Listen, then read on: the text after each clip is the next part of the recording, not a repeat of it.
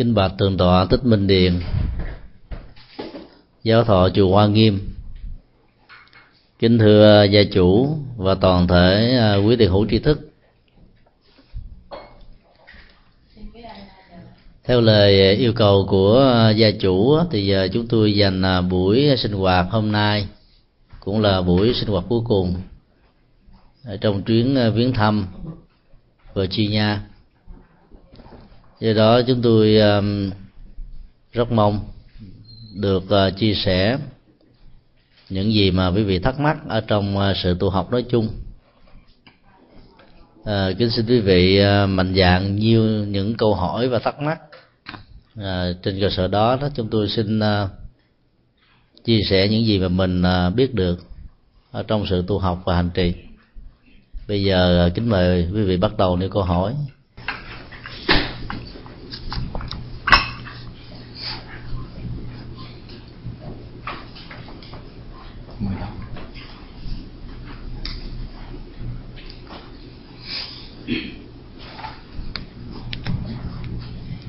Hôm qua không có đi nghe pháp thoại nhưng mà con có một số uh, ý nghĩ như thế này. Là vì tụi con ở đây thì uh, gặp cái trở ngại vấn đề mà họ tiền tức là không có người hướng dẫn và không có ai kèm cặp mình để mình khi mình đọ tiền. Giờ ra chúng con có dùng cái phương pháp là niệm phật.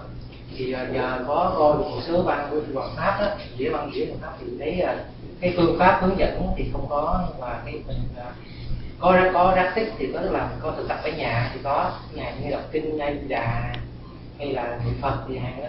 Nhưng mà thấy cái kết quả thì nó không có được uh, hữu hiệu lắm tức là nó không có đạt được yêu cầu lắm. Thì muốn nhờ thầy hướng dẫn cái hành trình nào đó để nó tiền chẳng hạn như mình cái thời khóa như thế nào để cho mình đi làm gì hay là thích cái, cái công việc của mình. Ở mỹ này thì ở mỹ này chúng còn phải làm việc bằng cái đó đó. Nó tạo ra sự căng thẳng ờ, thường xuyên lắm mà chúng ta không thể nào ngồi thiền được ngồi thiền thì mình bị cái stress của nó đẩy vào trong đầu. Mình không có thể nào mình đẩy nó ra được. Phải dùng những phương pháp nào đó để mình loại nó ra một cách nó có hiệu quả hơn. Nó đi chậm chậm nhưng mà nó lại có kết quả hơn. Xin thầy cho mấy cái uh, idea về vấn đề đó. Bản chất của câu hỏi nêu ra là làm thế nào để giảm bớt các áp lực có thể có ở trên đời sống do công ăn việc làm và mọi giao lưu đối tác ở trong cuộc đời. Điều chúng tôi muốn chia sẻ là một chi tiết nhỏ trong câu hỏi đó, đề cập đến rằng là khi thực tập ngồi thiền thì lại không có cơ hội để phóng thích cái à, áp lực đè nặng của các công việc. Đó là một cái à, nhận xét à, nó phát xuất từ các kinh nghiệm nhưng lại không đúng với thực tế sự thực tập của thiền là một trong những nghệ thuật để phóng thích sự căng thẳng về à, phương diện y học và ảnh hưởng của nó trên à, cơ thể và sinh hoạt thường nhật của con con người. Nếu chúng ta quan niệm rằng là tất cả các căng thẳng đó đều à, là do ý thức nó hoạt động quá mức với những áp lực về tính hiệu quả về tính kinh tế, về à, tính an ninh, về tính an toàn, và các phương diện trực tiếp hoặc là gián tiếp liên hệ đến nó đó, thì mỗi một tích tắc và giây phút trôi qua trong sự thực tập thiền đó, các căng thẳng đó sẽ có cơ hội biến mất. Vấn đề chỗ là chúng ta sử dụng à, kỹ năng thiền như thế nào thì à, nó giải phóng được cái áp lực đó, và nó mang lại sự thư giãn không chỉ ở trên cơ thể vật lý, mà còn tạo ra được một tiến trình thư giãn ở trên cảm xúc và đời sống tinh thần nói chung.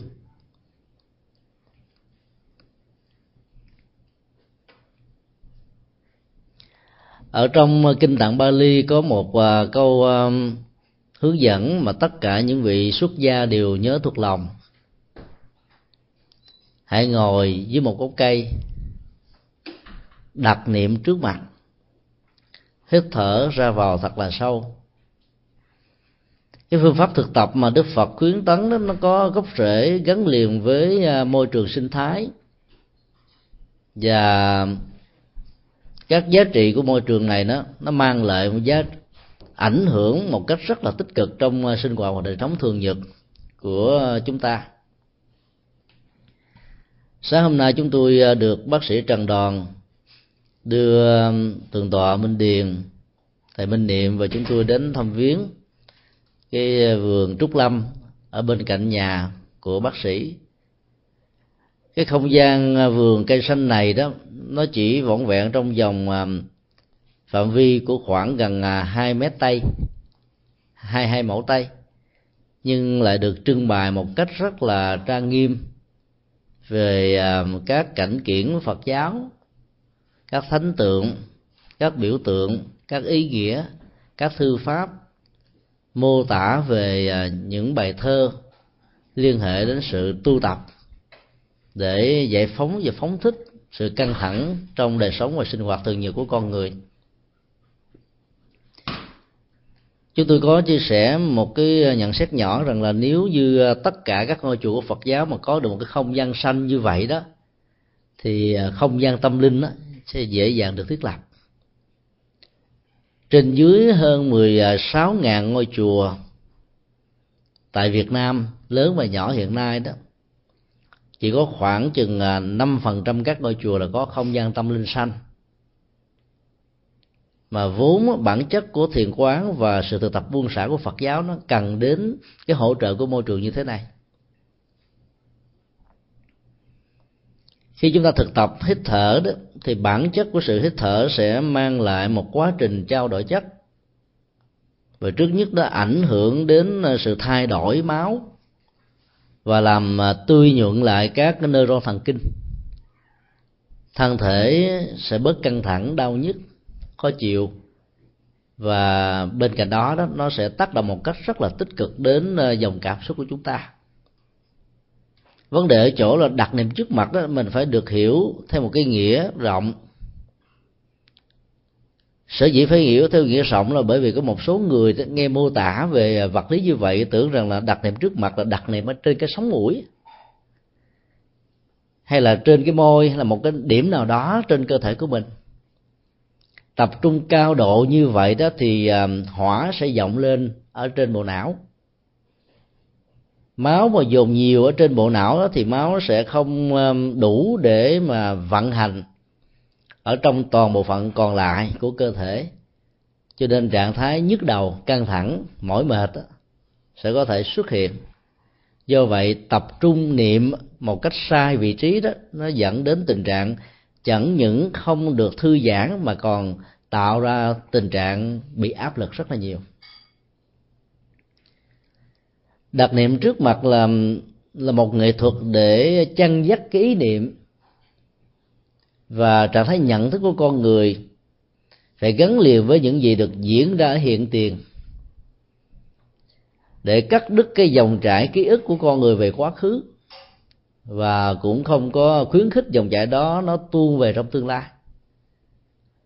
Bản chất của dòng chảy ý thức nếu tuôn về tương lai đó, nó sẽ thiết lập rất nhiều dự án, kế hoạch, chương trình mà phần lớn đó, nó chỉ là những cái thuộc về lý tưởng hoặc ước mơ. Mà cơ sở dữ liệu ở hiện tại như là những hạt giống cần thiết để biến nó thành một sự kiện có thực đó, lại không hội đủ. Cho nên, trải tâm về trong tương lai đó sẽ đánh mất các năng lượng của tâm ở hiện tại. Hồi tưởng tâm về các năng lực quá khứ, với ký ức, với kinh nghiệm sẽ làm cho chúng ta hoặc là hâm nóng nỗi khổ niềm đau hoặc là tiếc nuối về những sự kiện làm cho mình hài lòng. Bởi vì bản chất của tất cả những ký ức phần lớn nó gắn liền với ờ, những điều ờ, không như ý hơn là những điều được hài lòng. Đối với những điều không như ý thì sự tái lập lại hình ảnh nó trong ký ức của mình đó, sẽ làm in đậm nỗi đau ở trong hiện tại. Và nhân bản một nỗi đau quá khứ trở thành một bản photocopy ở hiện tại. Còn à, liên tưởng đến một sự kiện hài lòng đó thì làm cho chúng ta thấy rất rõ rằng nó không còn là hiện tại nữa và nó là một cái gì đã trôi qua. Sự tiếc nuối về cái đó bắt đầu trỗi dậy. Cả hai nguồn năng lực hoặc là tiếc nuối về những cái gì không còn trong quá khứ hoặc là hâm lại nỗi đau đó đã không còn là hiện tại, sẽ làm cho các giá trị của hiện tại bị đánh mất. Cho nên um, thiết lập niệm trước mặt đó, có nghĩa là chúng ta sống một cách trọn vẹn và đầy đủ ở trong giờ phút hiện tại. Và hơi thở đó chính là một trong những cái phương tiện để giúp cho chúng ta thực hiện được nghệ thuật thay thế tâm đối với đối tượng mà nó um, tiếp xúc và giữ lại trong tình huống cần hay là không cần bản chất vận hành của tâm nó giống như là một vòng tròn đang chạy ở trên một mặt phẳng mà mỗi tích tắc thời gian trôi qua đó, nó chỉ có cơ hội tiếp xúc, tạo thành một góc vuông. Không có tình huống hai góc vuông cùng lúc trên một tích tắc của thời gian trong sự tiếp xúc này. Thì cũng tương tự như vậy đó, là khi tâm tiếp xúc với đối vật a thì nó không còn có cơ hội bám víu vào đối vật b. Và cái kỹ năng thiền quán đó căn bản mà chúng ta có thể áp dụng được đó là tập trung ý thức và duy trì cái trạng thái chánh niệm này ở trên hơi thở ra và vào. Thì lúc đó đó, cái tâm mình nó không còn bận vướng víu về những sự căng thẳng của công ăn việc làm, những áp lực của nó. Thì giờ đó đó, sự thay thế, tất cả những sự căng thẳng này bằng hơi thở đó làm cho sự căng thẳng đó được buông xả ở một phần nào trong lúc thực tập đó thì chúng ta đừng bao giờ tạo ra những cưỡng lực. Vì bản chất của các cưỡng lực đó, nó làm cho tâm của người trở nên căng thẳng và mỏi mệt hơn. Mà hãy thực tập đó một cách nhẹ nhàng và thư thái, theo dõi hơi thở, ra và vào thật sâu và đừng bận tâm về cái à, bản chất của sự vận hành của hơi thở để cho ý thức mình không vướng víu vào trong cái tiến trình vận hành như thế. Mặc dù nó nương vào đó để nó vận hành thì lúc đó sự căng thẳng nó sẽ có cơ hội được phóng thích. Để có được cái trạng thái thực tập này thì à, người thực tập thiền quán đó có thể um, nêu ra trong tâm tưởng của mình rằng là cứ mỗi một công việc có thể có một sức ép để giảm cái sức ép của các công việc đè trên đời sống của mình đó thì bất cứ nơi nào và ở đâu công việc nó xuất hiện đó thì trong những lời giờ giải lao, nghỉ à, mệt, để tái tạo lại nguồn năng lượng cho sinh hoạt, chúng ta hãy khóa cái công việc đó lại ở ngay cái điểm mà nó xuất phát. Chẳng hạn như khi à, trở về lại nhà khuynh hướng tâm lý thông thường của chúng ta là mang công việc về, mang nỗi buồn về, mang căng thẳng về, mang sự lo âu về, mang tất cả những thứ dây mơ rễ má đó đó về. Thay vì cái thời gian có mặt với ờ, vợ hay chồng, cha mẹ và con cái đó là cái thời gian chúng ta dành và hiến tặng cho nhau trọn vẹn. Tắt hết tất cả mọi điện thoại di động tắt hết tất cả mọi ờ, liên lạc. Trong lúc ăn trong lúc sinh hoạt với nhau. Thì phần lớn chúng ta lại ờ, ôm ấp hết tất cả những sự căng thẳng ở công ăn việc làm, giao lưu đối tác. Cho nên sự có mặt của chúng ta đó, đã không mang lại cái sự tươi mát cho người thân, người thương của mình, mà kèm theo đó là sự căng thẳng. Có nhiều người về mang cả cái bánh bao chiều, mang cả ờ, cái chùa bà đanh, mang cả khối băng mang khả khí carbonic bao nhiêu những căng thẳng mình tiếp xúc ở đâu mình mang về nhà hết.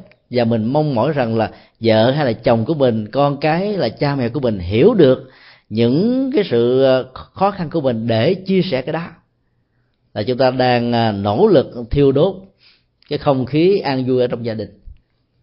Thay vì làm việc đó đó, thì tinh thần hiện tại lạc trú và Phật dạy chúng ta là hãy khóa tất cả các công việc ở ngay cái chỗ đó xuất phát, cho nên khi rời khỏi cái văn phòng là khóa cái đó lo, nằm ở chỗ đó, nhốt nó lại. Quên nó đi. Thì chúng ta sẽ giải phóng được cái sự căng thẳng. Còn trong suốt cái thời gian làm việc ở trong giờ hành chánh đó, thì thỉnh thoảng chúng ta cần phải nghỉ ngơi vài ba phút, đi tới đi lui để thư giãn. Mà mỗi một khi các hơi thở thật là sâu được ra vào một cách nhẹ nhàng và thư thái với sự quán tưởng đúng phương pháp. Thì sự căng thẳng về phương diện thần kinh nó sẽ được à, giải phóng và do đó các áp lực của nó sẽ ngày càng bớt đi. Mỗi một nơi làm việc hoặc là mỗi một à, cái không gian của gia đình mà có được một cái à, khu vườn, lý tưởng như là của bác sĩ trần đòn thì chúng tôi tin chắc rằng là có lẽ là những cái áp lực căng thẳng trong sinh hoạt sẽ không có. Đi bách bộ, hơi thở nhẹ nhàng, thư thái thôi. Đi không cần đạt đến cái mục đích đến. Mà đi như là một cái nghệ thuật thực tập. Thiết lập cái sự vững chãi, nhẹ nhàng, thư thái, thảnh thơi ở trên từng bước chân đi. Hơi thở được ờ, chúng ta chú ý một cách ờ, có nghệ thuật để không tạo căng thẳng trên đầu mà nhờ nương vào đó đó, các căng thẳng về các công an việc làm được phóng thích. Làm như vậy không có nghĩa là chúng ta đánh mất cái tình trạng trách nhiệm với tư cách và vai trò của mình trong công an việc làm. Mà mỗi khi thân và tâm mình được thư giãn qua sự thực tập đơn giản như thế đó, thì đầu óc mình trở nên minh mẫn hơn và nó được làm mới. Thì lúc đó các cái khó khăn mà do căng thẳng gây ra đó làm cho mình khó giải quyết được một vấn đề nào đó, thì nhờ cái sự thực tập buông xả ở trong các động tác hít thở và đi nhẹ nhàng thư thái này đó, chúng ta sẽ phát kiến ra giải pháp. Do đó, trước khi đi thi, trước khi làm những công việc lớn chứ quyết định một vấn đề gì đó đó, chỉ cần chúng ta thực tập, hít thở, nhẹ nhàng thư thái và đừng để cho bất kỳ một dữ liệu, một sự kiện, một ấn tượng nào gây áp lực thì chúng tôi tin chắc rằng là cái quyết đoán và cách thức giải quyết vấn đề của chúng ta đó, nếu không có kết quả tốt đó, thì cũng không bao giờ mang lại một ảnh hưởng tiêu cực nào. Mà phần lớn nó phải mang lại cho chúng ta những giá trị đạt cao hơn là những cái yếu tố bình thường do mình quá căng thẳng ở trong sự quyết đoán. Do đó nói tóm lại là bản chất của sự thực tập thiền ở mức độ đơn giản như vừa nêu cũng đã giải phóng được sự căng thẳng rồi và nếu như chúng ta thực tập và theo đuổi, các sự thực tập nó thông qua một trong 40 đối tượng thiền quán đó được nêu ra trong kinh, thì à, chúng tôi tin chắc rằng là cái sự giải phóng căng thẳng nó sẽ đạt được ở mức độ chuyên sâu và chuyên cao nhiều hơn. Tương tự cũng như thế thì chúng tôi cũng xin đề nghị là các hành giả của tịnh độ tông đó, hãy nên à, thực tập niệm danh hiệu của đức phật. A di đà theo cái công thức làm thế nào để cho chánh niệm và tỉnh thức nó có mặt. Mà nói theo ngôn ngữ của kinh a di đà là nhất tâm bất loạn đó thì lúc đó đó các sự căng thẳng đó nó sẽ được giải phóng và nhẹ nhàng thư thái bắt đầu hiện hữu với dòng cảm xúc và nhận thức của mình. Rất nhiều người phật tử mới bắt đầu thực tập và niệm phật a di đà đó thì uh, sử dụng một cái um, cái công cứ chẳng hạn như là hình ảnh cái hoa sen mỗi một cánh sen đó tượng trưng cho 10 lần hay là 108 tràng hạt. Thông qua các cái thước đông đo tính điểm như vậy đó chúng ta biết được rằng là trong một khoảng thời gian như vậy chúng ta đã thực tập niệm phật được bao nhiêu lần.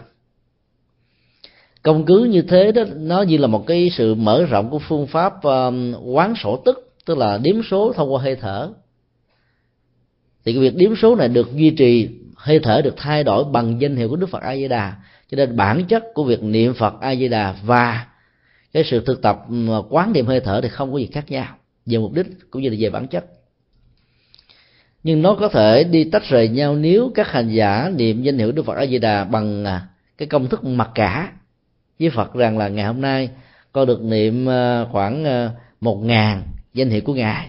Xin ngài gia hộ chúng con, việc a, việc b, việc c, công an việc làm thư thái, nhà cửa ổn định công an việc làm ngày càng thăng quan tiến chức. Thì lúc đó đó cái ý niệm của sự cầu nguyện này nó can thiệp vào trong cái tiến trình của thiết lập chánh niệm tâm. Thì lúc đó mục đích này nó làm phá vỡ sự thiết lập với chánh niệm.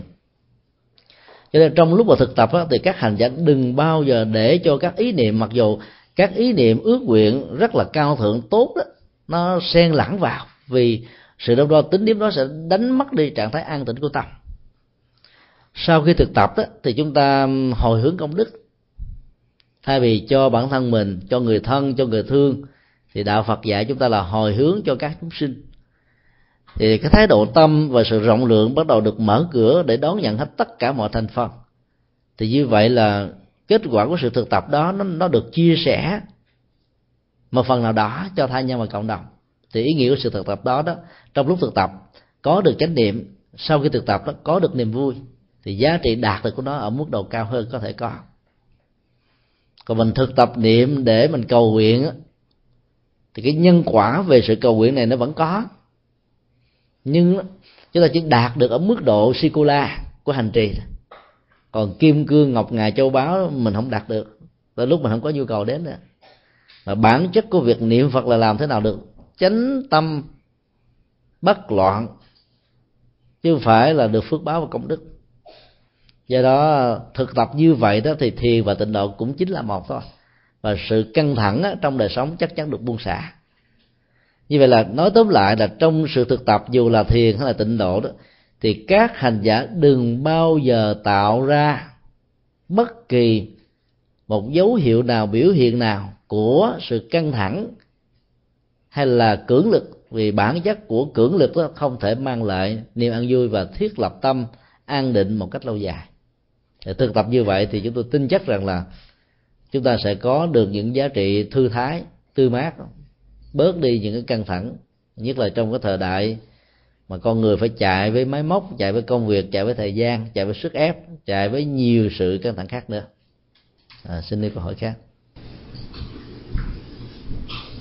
À.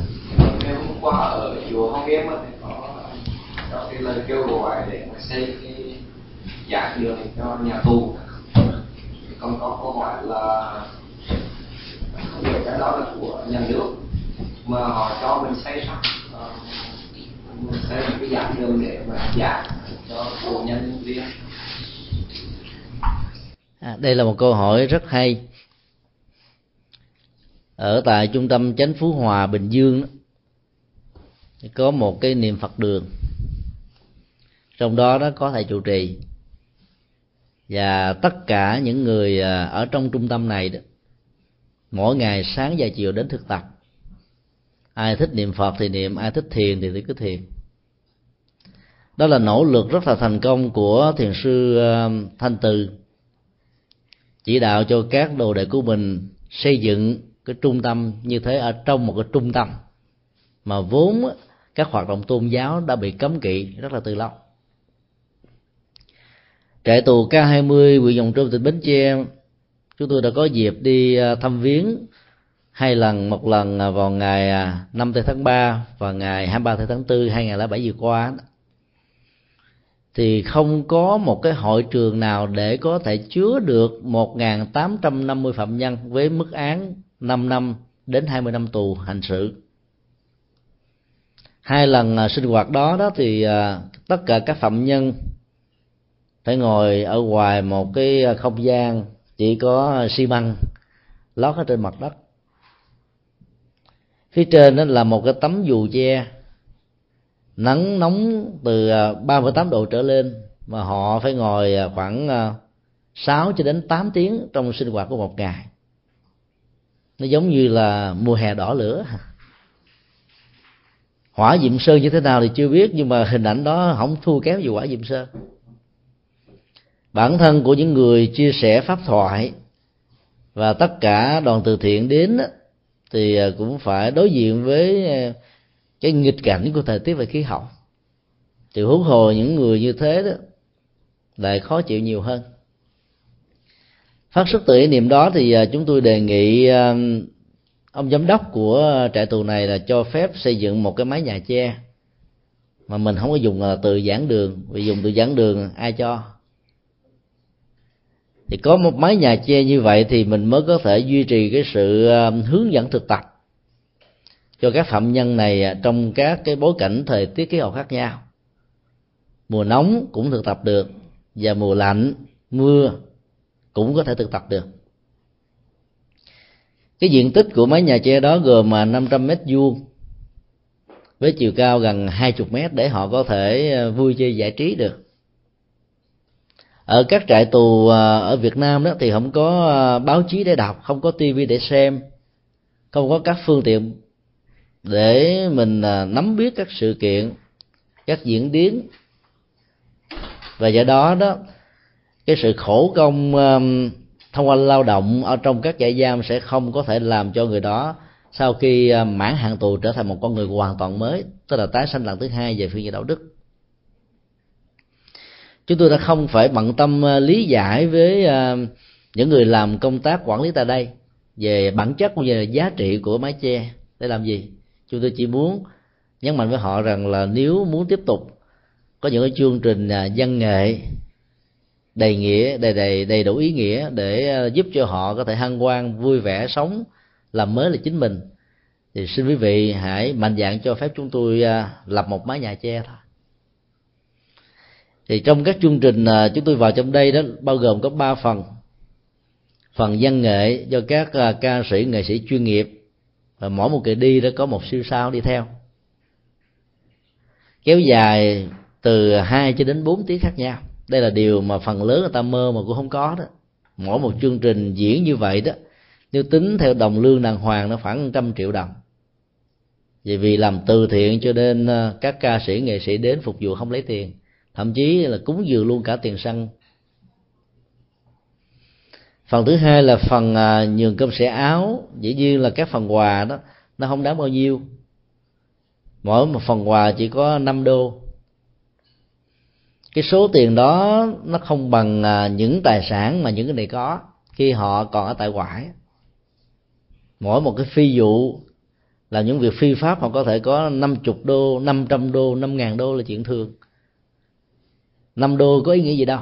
Nhưng nó có ý nghĩa ở chỗ là trong cái hoàn cảnh mà họ bị tù đày, gỡ từng trang lịch với một cái nỗi niềm hối hận về việc làm sai trái của mình trong thời gian qua đó, thì hơn bao giờ hết họ cảm nhận được tình trạng nhân tình thế thái diễn ra đối với bản thân họ. Khi còn tiền, khi còn à, là anh chị trong thế giới giang hồ đó, thì tiền hô hậu ủng nhất hô bá ứng. Bây giờ ngồi gỡ lịch đó, thì đàn em nó qua mặt mình muốn thay thế mình. Người thân thậm chí là cha mẹ buồn thì sợ xã hội quyền rủa phân biệt đối xử cho nên không bao giờ muốn thừa nhận rằng tôi có một người con tôi có một người em có một người anh là phạm nhân ở trong cái nhà tù. Cho nên rất nhiều có thể nói là từ 60 cho đến là 80 phần trăm là không đi thăm viếng. Có những tình huống liên hệ đến tình yêu và tình vợ chồng đó thì tình yêu cắt cánh bay vì người ta sợ gắn liền với các phạm nhân. Cho nên trong những thời gian đó, đó nỗi khổ niềm đau ở họ trỗi lên rất là nhiều. Chính vì vậy mà khi mình đưa Phật pháp vào dưới hình thức là tâm sự và trao đổi về các vấn đề đạo đức không dùng bằng ngôn ngữ hoằng pháp giảng pháp giảng kinh thì những người quản lý không có lý do gì mà không cho mình làm công việc này. Và do vậy đó, là chúng ta có thể vào đó một cách dễ dàng và mang lại các giá trị cho những người thực tập. Chúng tôi thường yêu cầu um, những phạm nhân đó trong ngày hôm đó là phải ăn chay đúng 24 giờ đồng hồ, bắt đầu từ việc thực tập vào lúc um, 8 giờ sáng cho đến 8 giờ sáng ngày hôm sau. Thay vì mình truyền giới bác quan trai, ai cho? Yêu cầu họ là hãy giấy khởi lòng từ bi vì ăn mặn nhiều quá, nó nặng bao tử, nặng gan, nặng phổi, nặng phèo gì đó. Mệt lắm. Nên lâu lâu thực tập cho nhẹ nhàng cơ thể chút xíu, họ mừng lắm. Và họ nghĩ rằng là ăn chay phật gia hộ mình mau rời khỏi nhà tù. Ngoài phần à, thuyết pháp giảng kinh cho họ nghe thì giờ chúng tôi còn cho họ ca, những bài thiền ca. Tức là bên cạnh các chương trình văn nghệ chuyên nghiệp đó, thì có những cái bài ca đạo để dạy cho họ bỏ đi ờ, lòng tham, lòng sân, lòng si. Mà phần lớn chúng tôi chọn những cái bài ca được làng mai chọn đó, nó có lời lẽ rất là hay. Ví dụ như là mình ờ, dạy cho họ hòa nhã ở trong ờ, trại giam.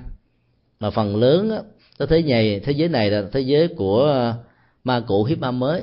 Đại bàng xanh, đại bàng đen, đại bàng đỏ, đại bàng nâu, đủ loại đại bàng hết.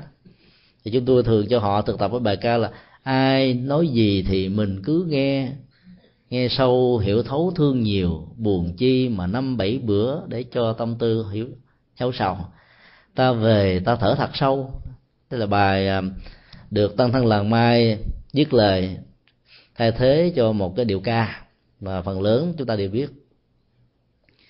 Khi mình giảng triết lý mà mình không có những cái ứng dụng nho nhỏ như thế này đó thì người ta khó thực tập lắm.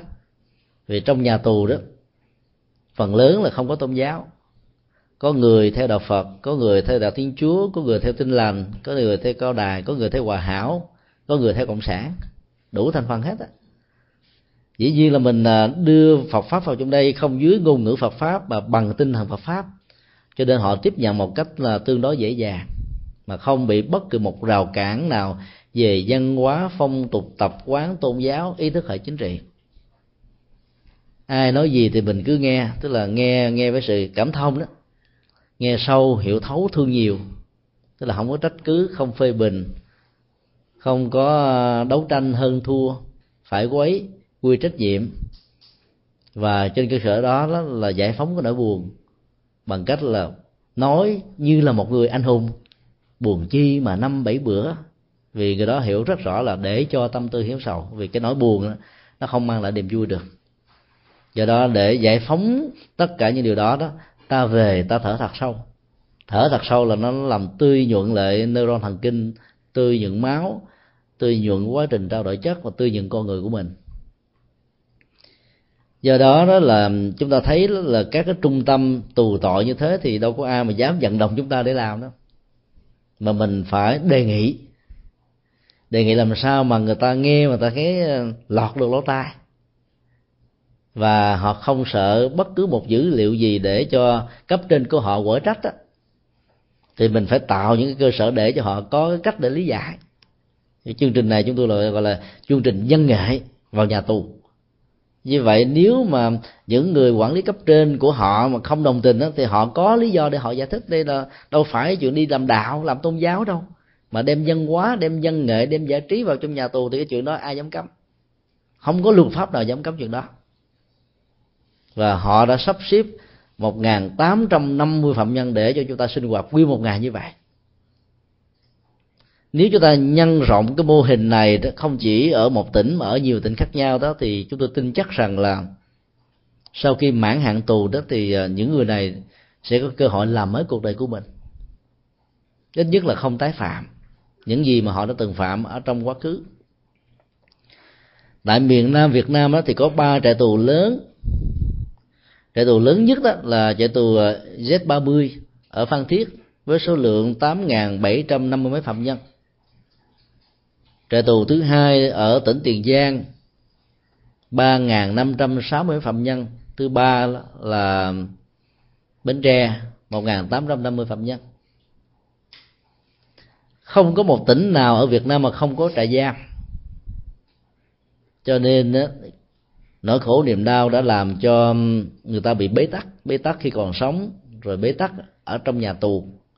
Sau khi mãn hạn tù, tiếp tục bị bế tắc. Chính vì vậy mà nhiều người tức là gần như là để hai phần ba cuộc đời của mình ở trong trại giam. Ra tù mới vài ngày trở thành phạm nhân, vào tù tiếp. Rồi nhiều người chết ở trong tù.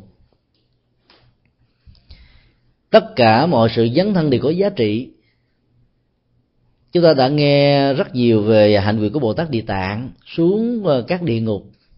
Đó là mô tả mang tới cách biểu tượng thôi. Mỗi một ý niệm về địa ngục đó là một sự tù ngục. Mà tù ngục được có nhiều dạng thức khác nhau. Tù đầy về hình sự. Các mối quan hệ tạo căng thẳng. Chỉ toàn là khí carbonic mà không có oxy. Không có sự lành mạnh. Tranh chấp hơn thua dẫn đến hận thù đó, thì cái đó đều là những cách thức thiết lập các trại tù, các nhà tù trong các mối quan hệ tình thân và tình thương. Cho nên um, khi chúng ta mạnh dạn làm các việc như thế đó, thì uh, chúng ta giúp không chỉ cho bản thân của các phạm nhân mà giúp cho cộng đồng. Vì một người phạm nhân đã được cải hoán thân tâm đó, thì họ sẽ không tạo cái khủng bố, khủng hoảng tệ nạn xã hội cho cộng đồng. Cho nên bồ tát địa tạng đã phát nguyện dấn thân làm công việc này, rất có hiệu quả nhiều trung tâm khác ở tỉnh bình phước đó, cho phép chúng ta làm các niệm phật đường vấn đề chỗ là mình có đủ tiền hay không đó. Chúng tôi có suy nghĩ rằng là cái việc thiết lập một cái niệm phật đường đó nó có thể tồn tại trong một thời gian ngắn chứ không có dài. Là bởi vì nó lệ thuộc vào quan điểm của người quản lý à, tổng giám đốc. Nếu người đó đó có thiện cảm với phật giáo thì người đó cho phép thiết lập. Nhưng mà sau cái uh, nhiệm kỳ của người đó thì chuyện gì sẽ xảy ra với các niệm phật đường này? Không ai dám trả lời. Do đó thay vì thiết lập các niệm phật đường đó và trong lúc chờ đợi các điều kiện để làm việc đó đó thì chúng tôi thường uh, thiết lập các niệm phật đường qua hình ảnh một hình ảnh phật. Nhỏ thôi không tốn bao nhiêu tiền. Mình có thể in và ấn tống đem vào các trung tâm này tặng cho mỗi phạm nhân cho mỗi thành viên trong các trung tâm một sâu chuỗi một ảnh phật có người chọn ảnh bồ tát quan thế âm có người chọn đức phật a di đà có người chọn đức phật thích ca có người chọn đức phật dược sư có người chọn đức phật di lặc. Mình đem nhiều loại khác nhau. Ai thích hình phật nào thì chọn hình phật đó. Và chúng tôi đã đề nghị họ đã bỏ trong cái bóp của họ. Còn ai không có bóp á, thì để cái hình ảnh đó ở trên cái bàn hay là ở một cái rách tường mình dán vào thôi. Trước khi đi ngủ tịnh tâm năm mười phút để cho trạng thái thư giãn nhẹ nhàng có mặt và người ta đã thực tập rất là miên mặt vì trong nỗi khổ niềm đau ai cũng có nhu cầu để thoát ra bên ngoài. Cho nên sự hướng dẫn mình nếu mình nó nó, nó, nó giúp cho họ hiểu được rõ ràng là cái này nó không lệ thuộc vào tôn giáo mà nó là một nhu cầu tâm linh đó thì người ta sẽ thực hiện rất là tốt.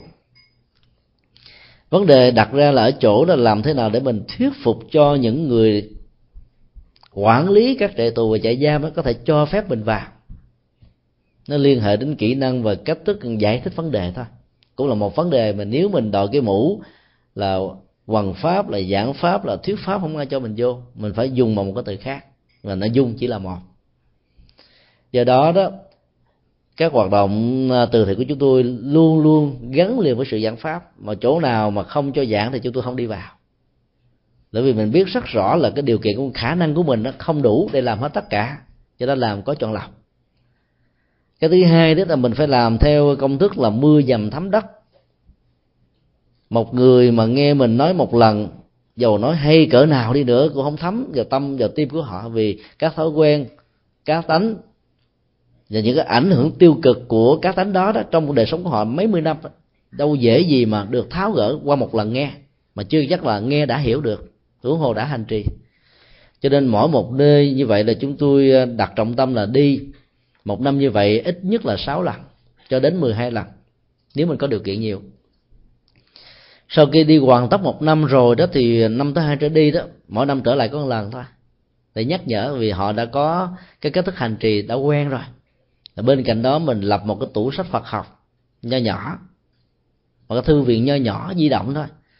Mình chọn khoảng chừng à, hai ngàn quyển sách các loại về nhân quả, luân hồi, nghiệp báo, đạo đức, thiện ác chuyện tranh phật giáo, chuyện cổ phật giáo, chuyện dân gian phật giáo, nhẹ nhàng đó.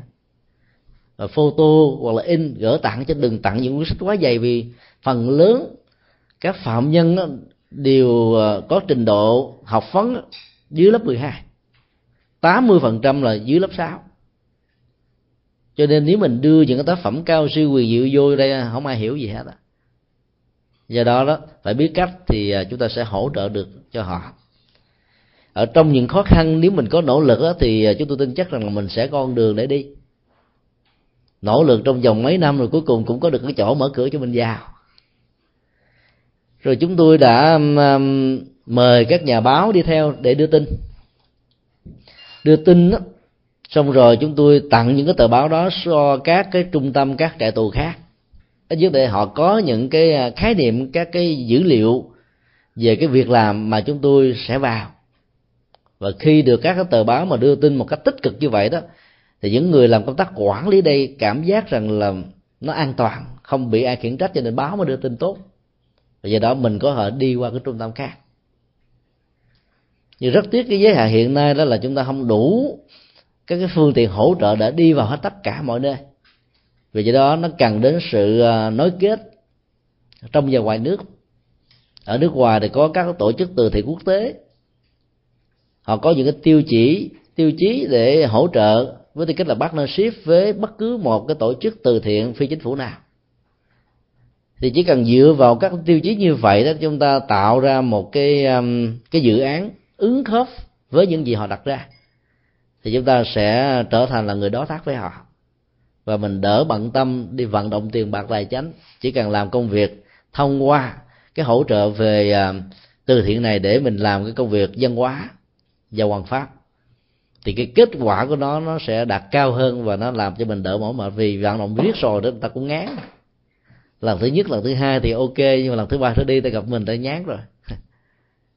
Thì cái tuổi thọ tuổi bền của nó không biết đến đâu. Nếu mà có sự hợp tác mách bảo cũng như là bên trong và bên ngoài nó kết với nhau thì chúng ta sẽ làm lâu và có kết quả tốt. À, xin nêu câu hỏi các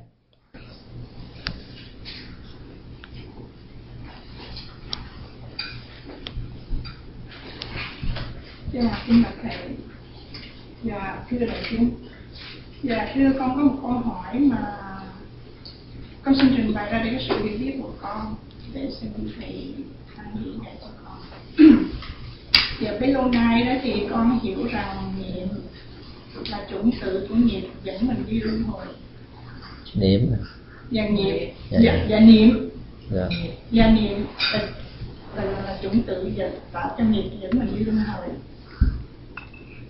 mà theo con học được đó thì coi như khi là cắn tiếp xúc với trần nó sẽ sinh ra thức. Nếu chúng ta dừng lại ở thức ở những cái niệm đó có phải là chúng ta sẽ chấm dứt luân hồi hay không? Đó là câu hỏi thứ nhất từ câu hỏi đó đưa con đến hai câu hỏi khác. Và thứ thức đó có phải là cái mắt thức ở trong 12 nhân duyên hay không? Và nếu dừng ở thức đó thì trong lúc đó thì con hiểu là ở tứ diệu đế á, có thân và có tâm chúng ta mới có khổ và mới có luân hồi. Và khi trên 12 nhân duyên á cái sắc danh được nhập thì ở đó một đời sống mới được tạo hình. Thì như vậy đó là chúng ta dừng ở đâu để chấm dứt luân hồi. Và ngày hôm qua đó thì con có đến chùa có được nghe thầy giảng. Con không hiểu hết cái phần thảo luận. Thì con có nghe thầy dạy rằng à, người chết á, vì cái niệm ái của người sống thành ra cái sự luân hộ có thể chậm, hoặc là nhanh, hoặc là lẫn quẩn, thì đó cũng là cái niệm ái dạ và con có đi học với quý thầy ở bên thiền ở bên Theravada đó, thì dạy rằng ở ái là cái mắt bị chấm dứt luân hồi thành ra con bị lộn xộn lòng vòng mấy cái chỗ đó, thưa thầy ạ à.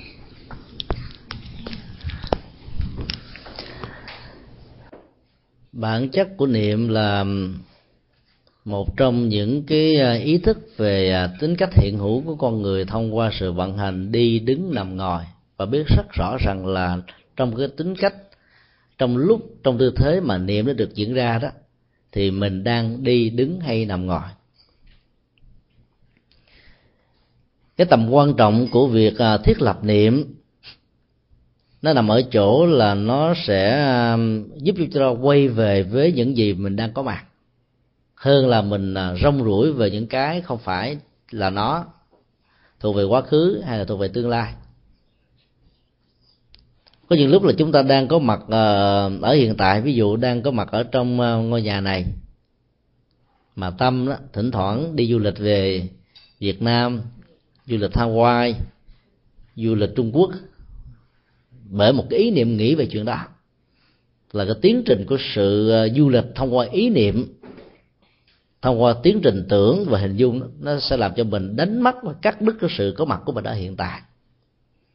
Thì cái đó nó được gọi là thất niệm, tức là đánh mất niệm. Cho nên bản chất của niệm là gắn liền với hiện tại. Trong cái cách thế, thân mình đi đứng nằm ngồi vận hành, co duỗi, nói đến động, tịnh, thức và ngủ. Do đó thiết lập và chánh niệm là một cái nhu cầu rất là căn bản đối với tất cả các hành giả thuộc về bất kỳ pháp môn nào. Bản chất của um, um, sự luân hồi và sanh tử đó nó nằm vào um, cái ý niệm về tính dục và bị ám ảnh về tính dục đó. Tính dục được xem như là từ trường của sanh tử là lực hút của luân hồi và là tất cả những cái ờ, điều mà tạo ra sự căng thẳng dưới nhiều hình thức khác nhau. Cho nên bản chất của ờ, chánh niệm đó, nó khác với cái cái cái trục quay của sanh tử. Nhờ có thiết lập chánh niệm đó, thì đang có mặt, chúng ta có được hạnh phúc ở trong sự có mặt này. Và chúng ta giảm bớt được những cái ảnh hưởng tiêu cực đang khi mình có mặt như một hữu thể ở trong tiến trình của sanh tử với tư cách là một người đang sống, đang nói, đang ăn, đang làm việc, đang sinh hoạt, vân vân. Ở trong Phật giáo truyền thống đó thì à, đối tượng của niệm gồm có sáu đó. Niệm Phật, niệm pháp, niệm tăng, niệm bố thí, niệm công đức và niệm chư thiên. Ở đây chúng ta thấy rằng là bản chất của niệm đó, nó luôn đòi hỏi đến một đối tượng. Ghi nhớ hay là ý thức về một cái gì đó chứ không thể nói là một cái trống không. Giả sử trong tình huống là nó ghi nhớ về một cái trống không thì cái trống không đó cũng chính là đối tượng cho nên nó phải có một cái gì đó để bám vào. Mà sự thiết lập chánh niệm đó, theo đức phật đó thì nên giới hạn ở trong sáu đối tượng căn bản hoặc là bản thân ngài như là một bậc vĩ nhân về tâm linh hay là giáo pháp phương ngài như là con đường à, giúp cho mình được chuyển hóa thông qua từ bi và tự giác hoặc là tăng thân của ngài. Tức là đoàn thể sống hòa hợp, giải quyết các bế tắc thông qua sự hiểu biết và cảm thông cho tinh thần tập thể. Thì bố thí đó là để mở rộng ờ, tình thương và tấm lòng. Theo công thức lá lành ít, đùm ờ, lá rách nhiều, hay là rách rách ít, đùm lá rách ờ, ít hơn, nhiều hơn thì cái tinh thần như thế nó làm cho mình có được cái à, trạng thái an vui và hạnh phúc. Và niềm công đức và phước báo cho thấy rất rõ rằng là tất cả những nỗ lực chân chánh của mình nó không phải là vô nghĩa. Mặc dầu cái tiến trình trổ quả của nó nó thuộc về tương lai dài hay là ngắn lâu hay là mau nhưng chắc chắn nó phải diễn ra. Để cho mình an tâm và tin tưởng rằng là những việc làm đó không có gì là vô nghĩa. Niệm chư thiên đó, nó là một hình thức mở rộng cái niệm phước báo. Mà giá trị về nhân bản, hay là thiết thực của nó đó, không chỉ có mặt ở đời này mà nó còn hỗ trợ cho mình có một tiến trình tái sanh làm con người ở các hành tinh khác, với phước báo, với nhận thức, với kiến thức, với môi trường điều kiện hoàn cảnh tốt hơn là những gì mình đang có ở hành tinh này. Thì vậy là sáu đối tượng niệm này nó sẽ hỗ trợ cho sự tu tập và hành trì của các hành giả dù theo truyền thống pháp môn nào thức được gọi ở trong ờ, 12 nhân duyên đó nó khác với ờ, cái nhận thức. Thông qua các giác quan là mắt thấy tai nghe mũi ngửi thân uh, xúc chạm và ý tưởng tượng hay là hình dung. Chữ thức ở trong 12 nhân duyên được gọi là kiết sinh thức hay là thức tái sanh. Bao gồm một tổng thể các năng lượng của các hạt giống hành động suốt cả mấy mươi năm có mặt trên cuộc đời cộng với cái tổng thể và chủ dài của các năng lượng hành động thuộc về nhiều kiếp trước. Nó bao gồm vừa có các hạt giống ờ, tốt, các hạt giống xấu, các hạt giống trung tính. Các hạt giống có năng lực kích hoạt mạnh và các hạt giống lừ đừ các hạt giống trung bình. Nó nhiều tính chất, nhiều chủng loại, nhiều cấp độ khác nhau. Và nhờ sự có mặt của cái thức đó mà con người có mặt ở trong cuộc đời với tính cách như là một một bào thai hay là một cái phôi thai. Trong khi đó, cái phần nhận thức mà các giác quan mắt, tai mũi, lưỡi, thân, ý đó tiếp xúc với đối tượng trần cảnh của nó đó là những cái nhận thức. Nó mang tính cách như là một cái phản ứng sinh học rất là bình thường. Có mắt thì phải thấy, có tai thì phải nghe, vân vân. Trong tiến trình à, của sự thấy đó, thì đức phật dạy trong kinh tương ưng đó, làm thế nào để huấn luyện để cho cái ý thức nhị nguyên không có mặt tức là giảm thiểu một cách tối đa và không còn bất cứ một ảnh hưởng nào về sự can thiệp của ý thức thông qua sự đông đo tính điếm nhận thức đánh giá này nọ. Và thấy, nghe, ngửi, biết chỉ đơn thuần là sự thấy, đơn thuần là sự nghe, đơn thuần là sự ngửi, đơn thuần là sự biết thì lúc đó đó tất cả mọi sự tham đắm hoặc là kháng cự đó ở trong đối tượng khi ờ, thế giới của thức tiếp xúc với thế giới của đối tượng nó không dẫn đến tình trạng mà mình bị lẳng quẩn ở trong dòng ờ, cảm xúc thăng trầm lên và xuống. Là bởi vì những gì chúng ta thích đó, nó dẫn đến ờ, bám víu tư hữu hóa xem nó như là một phần của tôi. Còn những gì mình không thích đó, thì mình kháng cự chống đối, xem nó như là cái phần đối nghịch của tôi.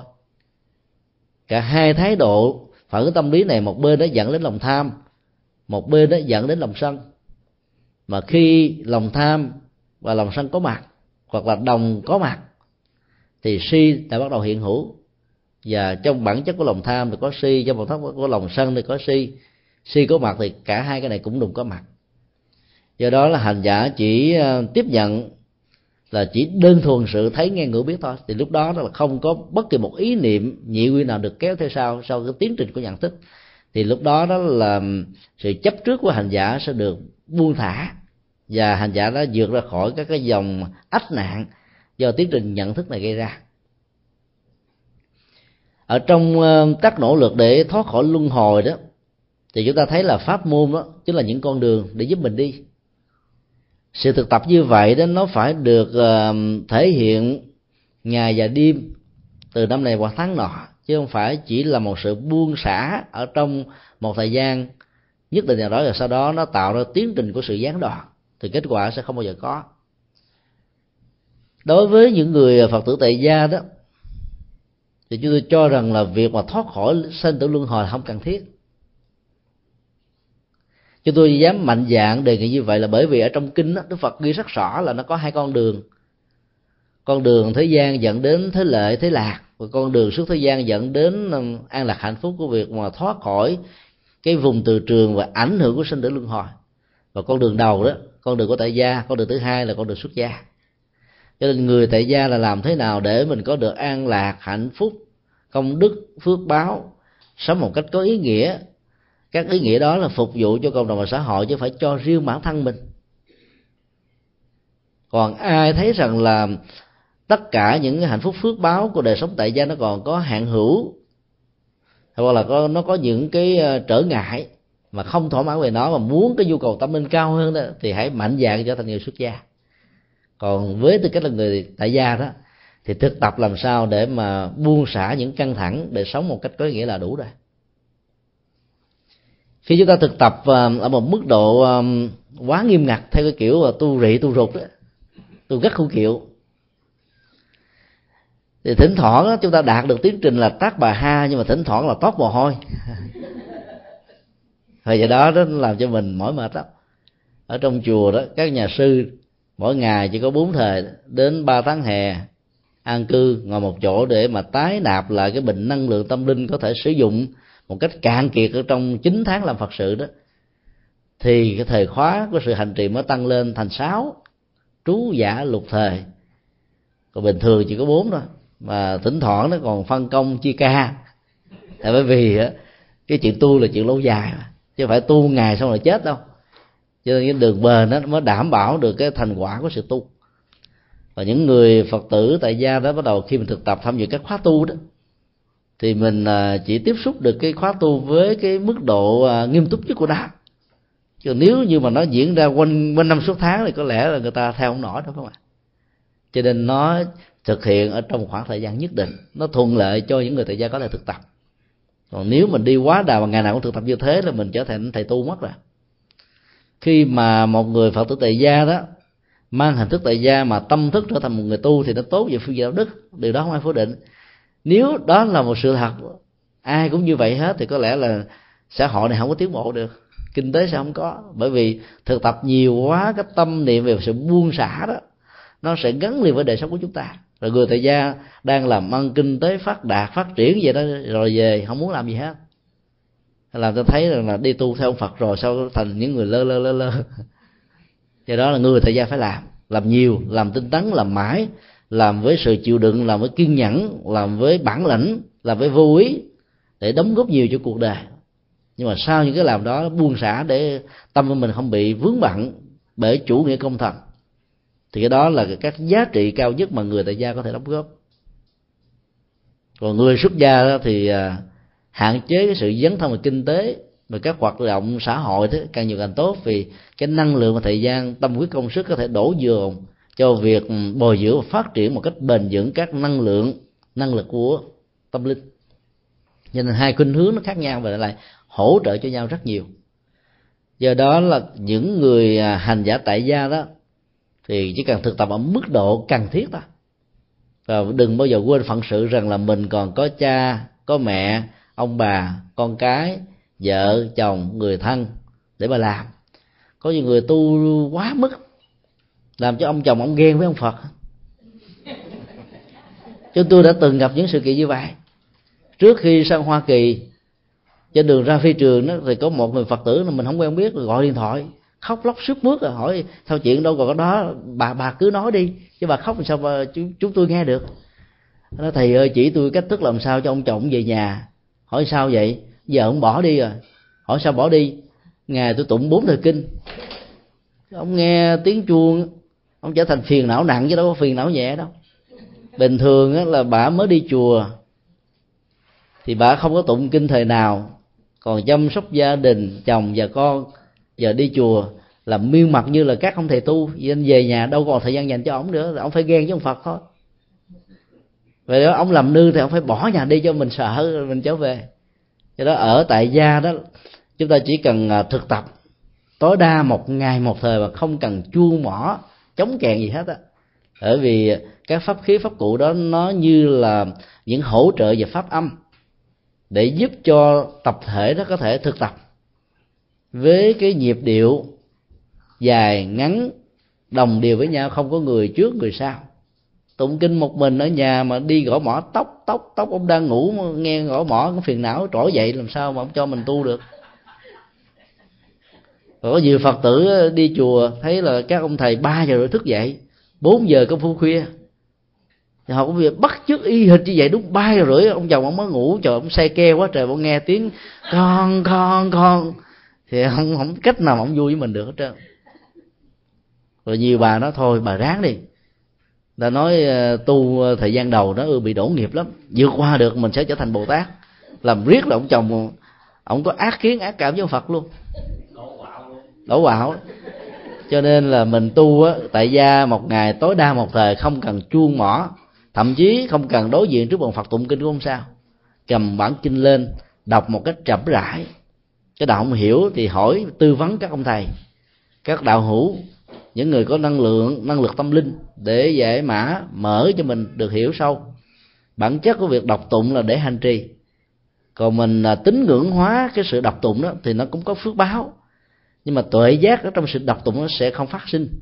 Và do đó đó chúng ta sẽ bị tổn thất rất là nhiều. Cho nên à, thực tập mà có phương pháp á, thì cứ sau một thời thực tập á, là tuệ giác được phát sinh. An lạc có mặt. Còn mình tu sao mà đến nổi đó gia đình ai cũng cô lập ai cũng phiền não ai cũng lo rồi ta bỏ chùa luôn ta hận ông phật ta buồn phật luôn thì sự tu đó đó giả sử nó có lợi lạc cho bản thân mình thì nó không có lợi cho ai thì theo định nghĩa của nhà phật mà lợi cho mình mà không lợi cho người, ở hiện tại mà không có trong tương lai thì nó chưa có trọn vẹn. Cho nên á, mình tu làm sao để cho người thân cũng cùng tu. Mà tu nó vừa vừa thôi, đừng có tu quá. Tu gắt củ kiệu nó trở thành nhiều khi thời gian mà không được kết quả rồi, cái nó chán nản thất vọng. Thay vì nở bồ đề thì trở thành bồ đề gai. Rất là nguy hiểm đó, nói tóm lại là cái ờ, tiến trình của sự thực tập đó làm thế nào là bền bỉ nhẹ nhàng tư thái. Và các ngày chủ nhật là nên đi về chùa. Vì ít nhất đó, chúng ta có được ờ, một sự thay đổi về cái không gian tâm linh. Ở nhà các phật tử tư gia thì ai cũng có bàn thờ phật trang nghiêm đẹp đẽ. Nhưng mà tiếp xúc với cái không gian trong nhà rồi đó thỉnh thoảng nó vẫn bị căng thẳng bế tắc á vì đâu phải ai cũng có thể giải phóng hết tất cả những cái căng thẳng của mình. Trở về chùa, tiếp xúc với cộng hưởng tâm linh, có phật, có thánh, có những người xuất gia, có các bạn đạo đó, thì à, chúng ta sẽ thay đổi và làm cho cái tâm thức mình được mới mẻ, thoải mái. Cho nên có nhiều người đã thực tập vài chục năm rồi, nhưng mà đến ngày chủ nhật vẫn phải đến chùa, lúc đó phải thực tập cho bản thân mình nữa mà làm gương cho con em của mình cùng đi theo đức phật thích ca thành đạo sau 6 năm khổ hạnh. Qua cái quá trình à, nhận diện cái phương pháp trung đạo mà giác ngộ, đạt được đạo quả giải thoát. Nhưng mà kể từ khi thành đạo rồi, không có ngày nào đức phật không có thực tập thiền. Từ đó ngài không phải thực tập cho chính ngài nữa, mà thực tập cho đệ tử của ngài. Chứ ngài dạy mà ngài không làm thì ai làm theo, phải không ạ? À? cho nên các phật tử giàu là lão thông kinh tạng, không cần nghe các ông thầy, các sư cô giảng, cũng biết thực tập thực tập ngon lành cũng không thua ai. Thậm chí giảng kinh cũng được, thuyết pháp cũng được, viết sách cũng được. Các phật tử có thực tập, có hành trì là có đạt được cái trình độ như thế. Nhưng mà vẫn phải đi chùa, vẫn làm gương đi chùa để cho con cháu mình đi theo. Cho nên chúng tôi cho rằng là với tư cách người tại gia thì mình chỉ thực tập chừng đó thôi. Đừng đòi hỏi đến giải thoát sanh tử niết bàn từ đó chúng tôi cũng có một suy nghĩ rằng là nó có một cái gì đó mà mình cần phải mạnh dạng làm mới. Thay thế các cái bài kinh ở trong các nghi thức tụng niệm ở các chùa, vốn dành cho những người xuất gia theo tông môn pháp phái qua qua một sự hành trì nào đó. Trở thành các bài kinh nó cần thiết cho quảng đại quần chúng, bao gồm như là những bài kinh hướng dẫn về tình yêu, hôn nhân, hạnh phúc, gia đình, làm kinh tế, phát triển xã hội xây dựng cuộc đời. Đức phật đã dành à, cả hai phần ba cuộc đời của ngài giảng các bài kinh như thế này. Số lượng đó trên vài chục ngàn bài khác nhau. Nhưng vì à, thông qua sự hành trì của pháp môn đó thì các hành giả phật tử chỉ biết nếu là tịnh độ tông đó, thì biết kinh a di đà phổ môn địa tạng. Nhiều nơi rộng hơn nữa thì à, có lưu hoàng sám từ bi thị sám rồi bát nhã pháp hoa niết bàn vân vân. Toàn là những bài kinh cao cấp mà các cái chất liệu tâm linh đó, ở mức độ bình thường mà ai cũng cần đến đó, thì lại không biết đến. Thế thọ trì đọc tụng một thời gian xong rồi thì người ta không muốn rút ngắn lên nữa là theo tịnh độ chỉ cần nhớ nam mô di đà phật. Rồi thiền đó thì nhớ với bài bát nhã tâm kinh gọn lại nữa thì có chánh niệm tỉnh thức. Mặt tông đó chỉ còn biết thân mặt khẩu mặt ý mặt gọn lại nữa đó, thì chỉ còn án mới đi bắt di học suốt một cuộc đời đức phật giảng 49 năm. Ấy thế mà mình chỉ có biết hai, ba bài kinh của ngài, còn đó là hàng chục ngàn các bài kinh còn lại mình không biết đến. Mà nỗi khổ, niềm đau, các bế tắc, khó khăn đó thì đa dạng. Mỗi người mỗi kiểu mà không áp dụng nhiều bài kinh khác nhau thì làm sao giải quyết hết các vấn nạn này. Cho nên đó là chúng ta nên à, thực tập thọ trì nhiều bài kinh khác nhau, lấy kinh điển làm nền tảng. Hành trì bất kỳ pháp môn nào cũng không bao giờ bỏ kinh, bởi vì các kinh nó dạy nhiều cái kỹ năng khác nhau lắm. Là lúc phải phối hợp hai, ba bài kinh mà mới có thể nhổ lên được cái phiền não của lòng sân. Là lúc phải phối hợp năm, bảy bài kinh mới có thể giúp cho mình vượt qua được lòng tham. Chứ không phải là đơn giản đâu. Do đó là mình thực tập thêm cái kỹ năng này bằng cách là đọc, phải hiểu hiểu xong hành trì thì kết quả nó có. Còn mình làm à, gắt cũ kiệu quá đó thì nó sẽ không có được bền, không có được lâu dài. Rồi thực tập mà không có kết quả dẫn đến sự chán nản, thất vọng thì nó đều là những cái tác dụng phụ do mình áp dụng nó không đúng cách. Xin đi câu hỏi khác nha. Thưa thầy, con à, xin có nêu ra một vấn đề. Xin thầy cho một ý kiến thì à, ở Việt Nam có lẽ thầy cũng không thấy được rõ lắm nhưng mà cái sinh hoạt ở vùng đặc biệt như vùng thủ đô này đó thì à, các tử đi có những cái việc là đi hành hương gọi là thập tự đó. Thì đặc biệt cái vùng này có một số những cái chùa của các nước khác đặc biệt là chùa Lào, chùa Tây Tạng cũng như là chùa Thái Lan và chùa của à, Campuchia thì hầu hết là các tử người Việt của chúng ta đi đến những cái ngôi chùa đó, đó thì đều mang một cái tâm trạng hết sức là buồn.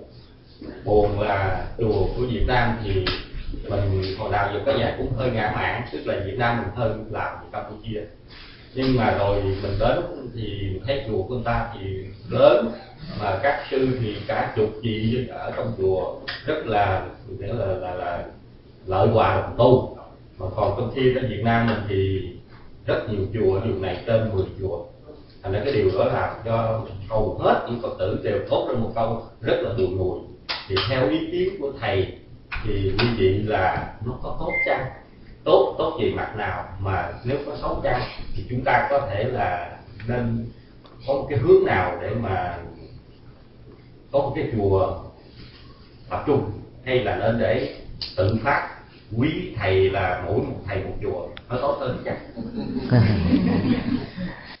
cái câu hỏi này đó trả lời theo nhiều cách thức khác nhau. Thì chúng tôi nghĩ đó là có một cái à, ngôi chùa đó thì giảm bớt một cái ngục tù. Có một ngôi chùa đó thì giảm bớt à, một cái à, trung tâm ăn chơi. Có một ngôi chùa thì giảm bớt các karaoke trá hình. Ở trong bài sám nguyện mà tất cả những người xuất gia đọc tụng vào buổi khuya đó ở tại các chùa bắc tông đó, có hai câu như thế này. Kiến lập đạo tràng ư xứ xứ phá nghi võng ư trùng trùng. Tức là các tổ trung hoa và các tổ việt nam nó khuyến khích chúng ta là phải à, thiết lập những cái đạo tràng tu học. Không phải ở một chỗ mà ở nhiều chỗ là xứ xứ chỗ nào có cơ hội có điều kiện có khả năng thì cứ làm nhưng mà mục đích là cái quan trọng nhất thì nó được giải đáp ở cái câu thứ hai là phá nghi võng ư trùng trùng. Là làm thế nào để phá lưới nghi, phá phiền não, phá nghiệp chướng, giải quyết cái khổ đau, nhổ lên tận gốc rễ của những bế tắc. Cho các hành giả, cho những ai có duyên đến với những ngôi chùa, đến với các đạo tràng như thế này. Như vậy, theo tinh thần ứng dụng của phật giáo đó thì việc thiết lập nhiều ngôi chùa không phải là vấn đề mà vấn đề ở chỗ là chúng ta sử dụng sự thiết lập các ngôi chùa này cho mục đích gì? Đó mới là điều đáng nói. Một một cái vùng mà có đến 10 ngôi chùa đó không có gì là xấu Nhớ trở ngại nếu có đó là 10 ngôi chùa này không hỗ trợ và tương thân lẫn nhau. Dẫn đến tình trạng đó, phật tử chùa a ủng hộ chùa a theo công thức ăn cây nào rào cây đó. Cho nên là khuyến rủ bạn bè mình đến chùa này rồi không cho phép họ đến chùa khác. Đến chùa khác thì bắt đầu phê bình trí thế này cái đó mới có vấn đề. Cái tinh thần tương thân tương trợ của Phật giáo nó nó đòi hỏi chúng ta là chẳng những là hoàn thiện cho mình mà hỗ trợ cho người khác cũng hoàn thiện. Rõ ràng là chúng tôi như câu hỏi nêu ra là không rõ về cái tình huống sinh hoạt tại đây. Chúng tôi chỉ xin chia sẻ một cái phần kinh nghiệm ở tại Việt Nam các ngôi chùa Việt Nam đó, thì chùa thân đó là láng giềng. Mỗi khi gia chủ muốn cúng dường tre tăng ví dụ tính mời một trăm vị, chùa giác ngộ chỉ có ba chục vị, phải đi mời bảy chục vị còn lại. Chúng tôi hỏi họ là muốn mời từ mười ngôi chùa hay là mỗi một ngôi chùa một vị? Tùy thuận theo yêu cầu của gia chủ chúng tôi sẽ mời. Và chúng tôi mời theo công thức là chùa gần mời trước, rồi chùa xa mời sau. Láng giềng gần vẫn tốt hơn và ở Việt Nam không hề có bất kỳ một trở ngại gì so với các ngôi chùa là gần. Ở quận 10 có chút xíu diện tích mà đến ờ, ba mươi mấy ngôi chùa. Có nhiều quận đến một trăm mấy chục ngôi chùa thì có sao đâu. Có nhiều cái ngôi chùa cách nhau chỉ có ba chục mét, trăm mét mà vẫn là người thân, vẫn là những người hợp tác hỗ trợ cho nhau. Vì chúng ta biết rất rõ là diện tích của mỗi ngôi chùa chứa tối đa đó cũng vài trăm người là hết. Số lượng ờ, phật tử đến hành trì nếu đi hết á, thì không bao giờ có đủ chỗ để mà thực tập. Dĩ nhiên là cái số lượng tín đồ phật tử ở hải ngoại này nó không gia tăng bao nhiêu, sau mấy chục năm đạo phật có mặt. Mà nó có khuynh hướng là ngày càng giảm, nhưng mà số lượng chùa ngày càng gia tăng thì chúng tôi vẫn không phải là một điều xấu. Ở chỗ đó, chúng ta thấy rất rõ là có nhiều phật tử có duyên với thầy a nhưng mà không có duyên với thầy b. Cho nên nếu thầy a đó không có mặt đó, thì họ sẽ cũng không bao giờ đi chùa. Họ cũng không bao giờ thực tập cho nên có thêm một cái ngôi chùa của ông thầy b lên, cho nên làm họ có chỗ để đưa về hướng về. Cũng đỡ khổ cho họ chứ.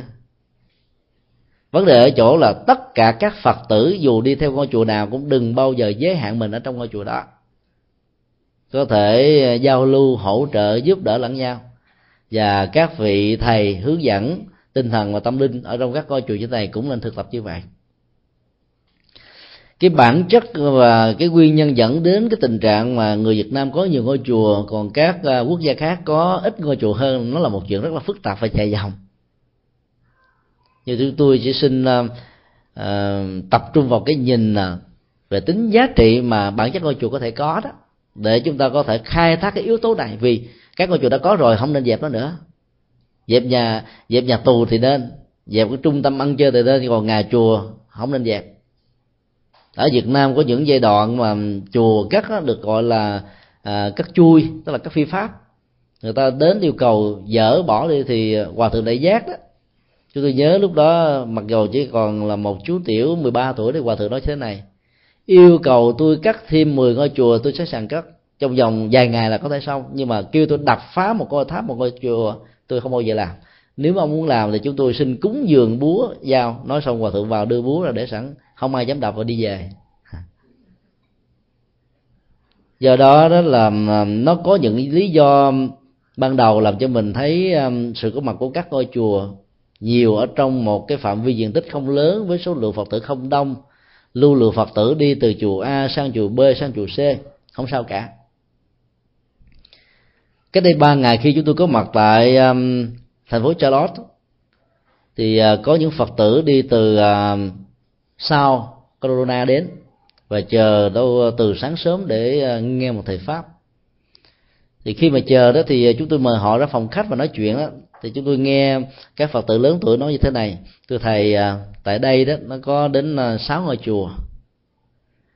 Mà chúng tôi lại may mắn đó, lễ Phật đản Du Lan ở đây tổ chức nó không giống như Việt Nam chỉ có một ngày chánh mà tổ chức đến một tháng tháng Du Lan mùa Du Lan tháng Phật đản mùa Phật đản chúng tôi à, phải chia ra à, tuần này đi chùa A tuần sau đi chùa B tuần sau nữa đi chùa C. Như vậy đi là họ có cơ hội đi được bốn năm chùa giữ bốn năm cái lễ du lan tức là báo hiếu khác nhau tức là cái ơn ích về sự sanh thành dưỡng dục của cha và mẹ được họ ghi nhớ và khắc ghi đến cả bốn năm lần là vẫn tốt hơn là chỉ có một lần phải không ạ? Và có một người trong số đó lại nói như thế này là chúng tôi phải tiếc tầm đó. Có người thì à, ăn tiền ờ, food stamp mà vẫn có thể dành dụng được để hỗ trợ chắc chiêu từ đồng từ cắt để hỗ trợ cho việc xây các chùa A, chùa B, chùa C. Ở đây phần lớn là sau khi cắt chùa xong thì đâu có ai hết nợ đâu. Mang cái đống nợ lên làm Phật sự. Mà nếu không làm như thế thì làm sao có chỗ tu học của quần chúng. Do đó từ cái nhìn về tính chức năng của ngôi chùa đó thì ờ, chúng ta không ờ, quan ngại về số lượng có của đó mà quan ngại về tính chức năng của đó thôi. Nếu ngôi chùa có mặt mà nó không phục vụ chức năng an vui hạnh phúc cho đàn na cho bá tánh như là những uh, nhu cầu giải quyết các vấn nạn và khổ đau để thiết lập cái giá trị tâm linh đó, thì ngôi chùa đó sẽ không đúng ý nghĩa mà sự thiết lập của nó có mặt ngay từ ban đầu. Còn nếu nó có những chức năng như thế thì ngôi chùa đó là là một sư một chùa hay là nhiều sư nhiều chùa không không còn là vấn đề nữa chúng tôi thường à, rất là tâm đắc và tán dương kể lại khi có dịp à, đi Hoa Kỳ và Úc Châu trong vòng à, 4 năm trở lại đây với những vị tu sĩ ở trong nước và nói như thế này rằng là các nhà sư, các sư cô tại hải ngoại đó làm phật sự là cực nhọc hơn chúng ta trong nước. Mỗi ngôi chùa ở trong nước nhỏ nhỏ cũng có ba chục vị, bốn chục vị, năm chục vị. Còn ở ngoài thì chỉ có một một thầy, một cô thôi cho nên vị sư trụ trì đó cũng như là tổng giám đốc, mà cũng là tổng vệ sinh, làm từ a đến z. Có nhiều ngày là vị thầy đó phải ờ, làm hết tất cả, chờ bá tánh về hết rồi quét dọn của một mình thôi. Nấu nướng của một mình, có nhiều hòa thượng ở việt nam, từng là những bậc tôn túc, ai cũng biết đến. Sang mê ở hoa kỳ là úc, có phải tự đi nấu nước ờ, sôi, rồi pha cà phê uống một mình. Có đệ tử ở đây đó thì nó khác hoàn toàn ở Việt Nam. Ở Việt Nam thì các đệ tử đó, thì có cơ hội để hầu thầy để học hỏi những cái hay của thầy. Còn ở đây là hòa thượng phải đi hầu đệ tử. Không hầu đệ tử nó đâu có theo. La rồi nó chừng câu hai câu bỏ chùa luôn ra đời. Rất là khó.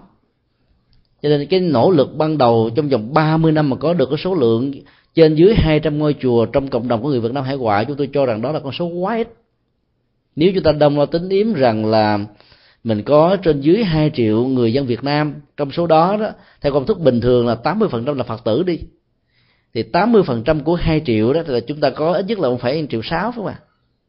Là Phật tử, mà mình chỉ có 200 ngôi chùa mà ngôi chùa nó phần lớn có diện tích chánh điện, gấp đôi cái phòng như thế này thì chứa được tối đa là 100 người. Thì 200 ngôi chùa là bao nhiêu người? Cái số lượng của các ngôi chùa có như vậy vẫn còn có ít nếu không nói là nó là thiếu một cách nghiêm trọng. Tương tự cũng như thế, tại Việt Nam 85 triệu dân mà chỉ có 16.000 ngôi chùa lớn nhỏ. Chúng tôi cho rằng đó là lý do tại sao đạo Phật nó không phổ cập đến tất cả quần chúng được. Ai có mặt tại Thái Lan sẽ nhìn thấy rằng là ở ờ, thành phố Chiang Mai, vốn là kinh đô cũ của Thái Lan thì cứ cách khoảng chừng 300 ờ, m đến 500 m là có một ngôi đại tự chứ không phải là cái ngôi chùa nhỏ như Việt Nam mình đâu. Và cũng có nhiều cái ngôi chùa chỉ có một sư ở thôi rồi có sao đâu. Cho nên trong giai đoạn khó khăn tìm kiếm các mảnh đất để thiết lập các hạt giống tâm linh ở trên một cái nền văn hóa vốn khác hoàn toàn với văn hóa Việt Nam. Thì các nỗ lực ban đầu đó nó gặp rất nhiều gặp gềm và khó khăn rồi 10 năm sau 20 năm sau thế hệ một chấm rưỡi của các thầy tại đây sẽ phải uh, lắp vào những cái uh, thiếu sót đó. Thế lệ hai chấm ba chấm trở lên đó sẽ bắt đầu vững chãi hơn. Làm phật sự và độ được những người bản địa và chính những con người này đó sẽ mang những người thuộc về dân hóa này trở thành đệ tử của đức phật và chính những con người đó làm nên đại sự. Nhưng mà nếu không có những hạt giống ban đầu mà dù rất là khó khăn thì nó sẽ không có cái tương lai đẹp đẽ được. Do đó đó là chúng ta nên mừng khi có nhiều chùa. Dầu là bây giờ chùa nào cắt lên cũng thiếu nợ, thiếu thiếu nặng hết trơn á, nhưng không sao. Có nhà nào cắt mà không thiếu nợ đâu, phải không ạ? Mà mỗi một cái thiếu nợ đó mà có thể mang lại niềm vui cho những người hữu duyên thì cũng đáng lắm, cũng xứng đáng lắm, cũng nên lắm. Cho nên theo chúng tôi thì nó không có vấn đề gì hết đó. chỉ có khi nào mà những con người sống ở trong những ngôi chùa đó đó là không có cái nhìn bao dung tương thân tương trợ theo tinh thần à, thống lý đại chúng nhất thiết vô ngại đó. Mà mỗi một thời kinh những người bắt tông đều thực tập. Sau khi mà kết thúc của khóa lễ thì lúc đó nó mới có vấn đề. Như vậy có vấn đề là do cái thái độ ứng xử của con người chứ không phải là do việc có mặt một ngôi chùa hay là nhiều ngôi chùa khác nhau. À, xin đi câu hỏi khác.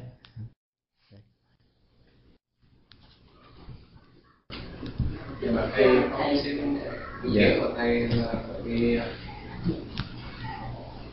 chúng con biết là thầy là một người đóng một vai trò quan trọng trong nước và cái thế hệ trẻ. Cái vấn đề thầy đặt ra là chúng ta có ít chùa quá. Thế nhưng mà hiện giờ các chùa của nhật bản này, ở tại nước mỹ họ đang bảo thì để họ không có không có tử thành ra cái tương lai nếu mà chúng ta không làm gì đó, thì trong một thế hệ rưỡi, hai thế hệ nữa thôi, thì các chùa Việt Nam sẽ bỏ bạc lên bàn.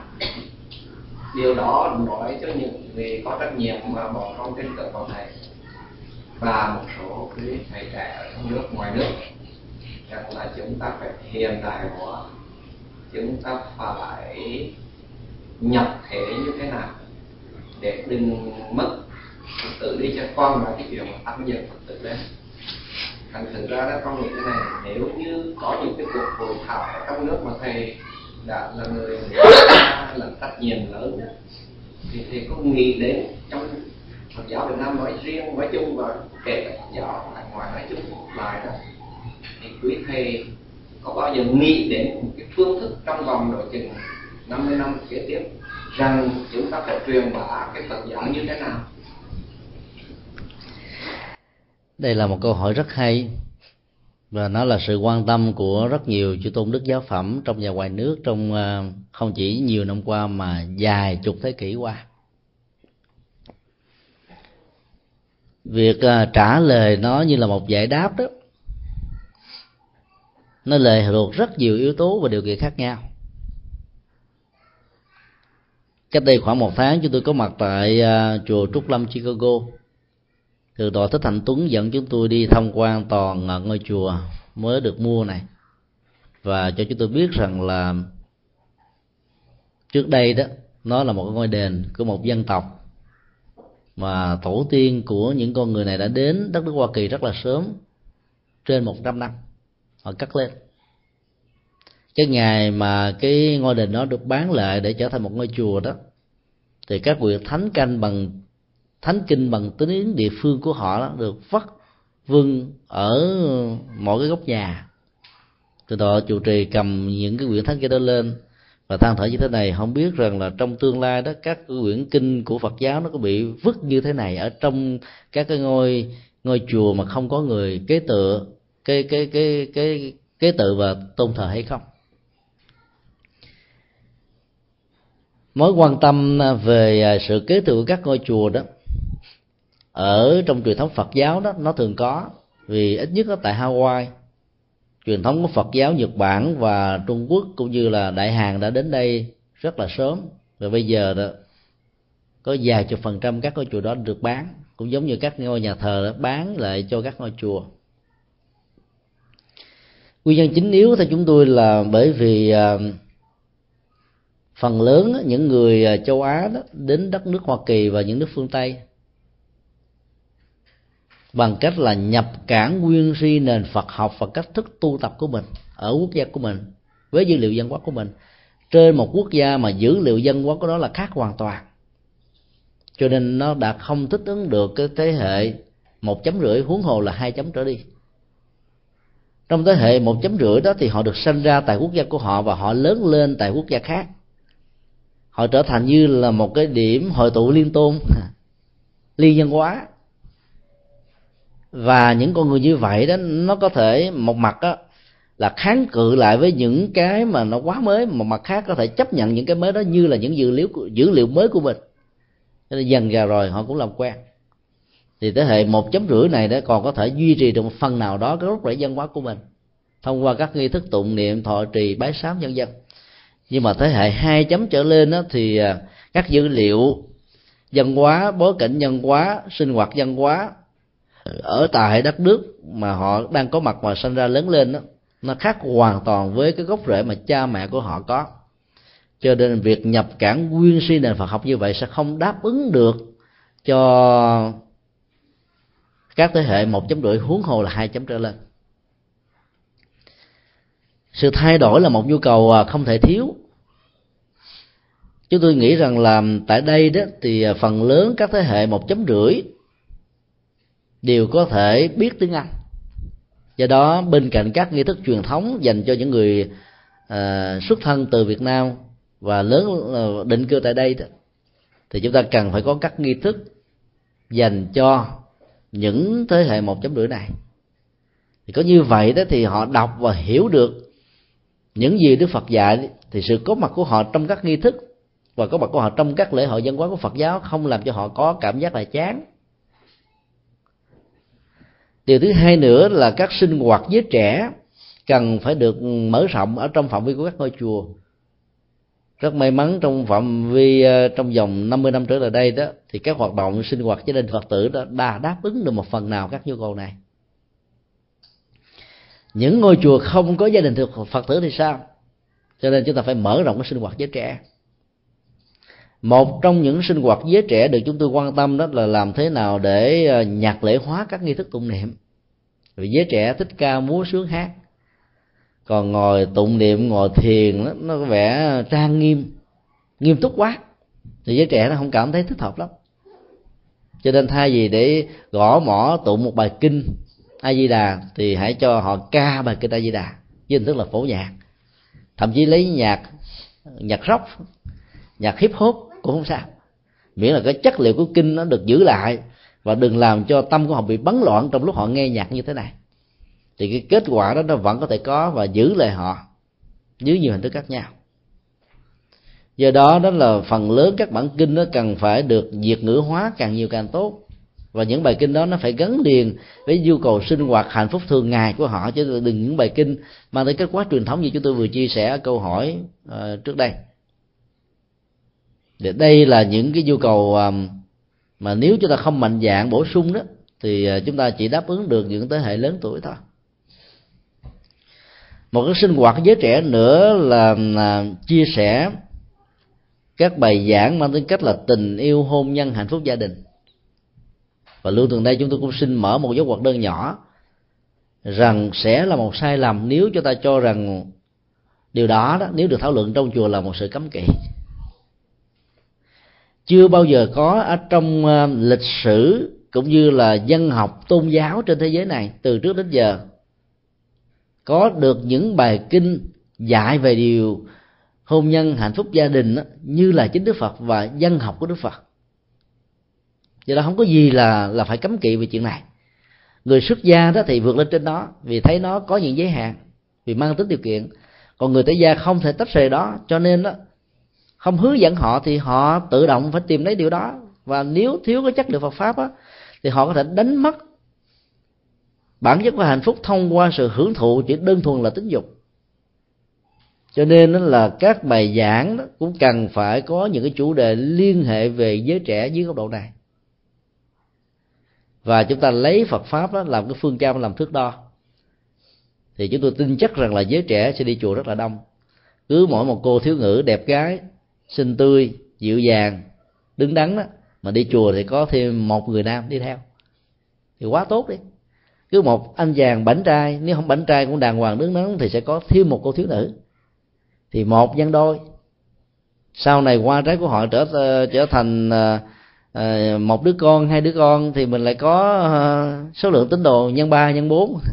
Cái sau một thế hệ 20 năm là chúng ta có thêm số lượng người mới. Còn nếu chúng ta không mạnh dạng làm gì mà nhập cảng nguyên si thì trước sau gì chúng ta cũng dẫn đến cái tình trạng tương tự như là nhật bản triều tiên đại hàn. Nhưng cũng có một điều may mắn khác là cái truyền thống truyền được của phật giáo việt nam á, là kế thừa. Thì không có thầy nào không có tông môn pháp phái của mình cho nên đến cái tuổi nào già mà mình biết rằng là vài năm nữa mình sẽ qua, thì vị đó cũng mời tông môn pháp phái qua để chuẩn bị trước. Thì mình chết đi thì những người đó ta tiếp tục ta sống, ta làm đạo. Vậy bây giờ đó, cái cái nhu cầu mà học tiếng Anh ở Việt Nam nó không có khăn gì. Thì trước khi đi mà đi mà có định hướng như vậy thì họ sẽ chuẩn bị trước vốn liếng. Thì sang đây đó thì họ sẽ bắt đầu làm công việc. Khi mà thế hệ một chấm nó không còn nữa thì họ phải tiếp xúc với thế hệ một chấm rưỡi thì buộc họ phải ờ, phải phải đầu tư tiếng Anh giảng dạy về tiếng Anh tụng niệm bằng tiếng Anh sinh hoạt bằng tiếng Anh thôi. Và cái người đi tiên phong trong lĩnh vực này với một cái thành quả rất là thành công đó đó là thiền sư nhất hạnh. Sinh hoạt bằng tiếng anh tụng kinh bằng tiếng anh ờ, các cái khóa tu bằng tiếng anh. Mà mỗi khóa tu như vậy là từ 500 cho đến trên 1.000 người tham dự. Ngày hôm qua cho đến ờ, chủ nhật tuần sau đó, thì khóa tu cho 600 người tại cái trường đại học ở Boston diễn ra. Rồi đầu tháng chính tế đó, thì có một khóa tu ờ, trên một ngàn người sẽ diễn ra ở tại ờ, Lộc Quyển San Diego. Và cuối tháng 9 nó sẽ có một khóa tu cho một ngàn người diễn ra tại New York ở ờ, thiền viện Bích Nham một trung tâm mới mua trong vòng 2 tháng thôi. Điều gì đã làm cho những người thanh niên Mỹ vốn có gốc rễ dân hóa, tôn giáo, phong tục tập quán hoàn toàn khác với đạo Phật đến với những khóa tu này là bởi vì ở đó đó họ tìm thấy được những cái chất liệu mà họ không thể nào có ở trong các kinh thánh của họ. Và những cái này không cần phải đi qua ngưỡng cửa của tôn giáo, họ vẫn có thể đạt được. Cho nên, ngoài những sinh hoạt vừa điêu đó, thì cái điều quan trọng nhất là đi đến chùa họ đạt được cái gì?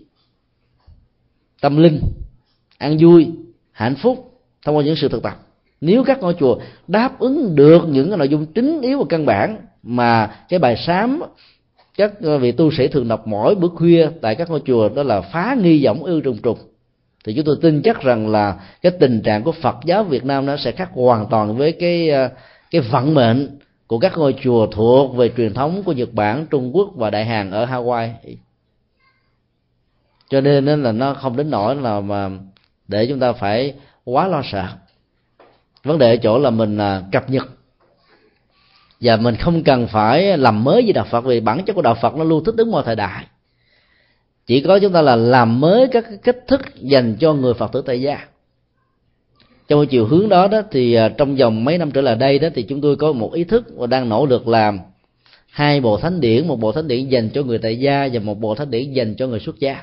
Chúng tôi cho rằng là cái nghi thức hành trì của tại gia và xuất gia phải khác nhau, không thể giống nhau được mà trong mấy ngàn năm qua là chúng ta sử dụng chung một nghi thức.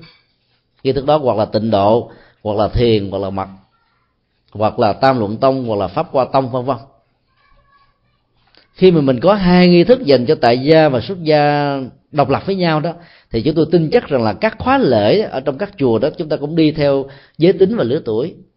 Và thậm chí mình có thể chi tiết hóa ra là những người mới bắt đầu tìm hiểu đạo đó thì thực tập, đọc những bài kinh như thế nào hướng dẫn tâm linh như thế nào.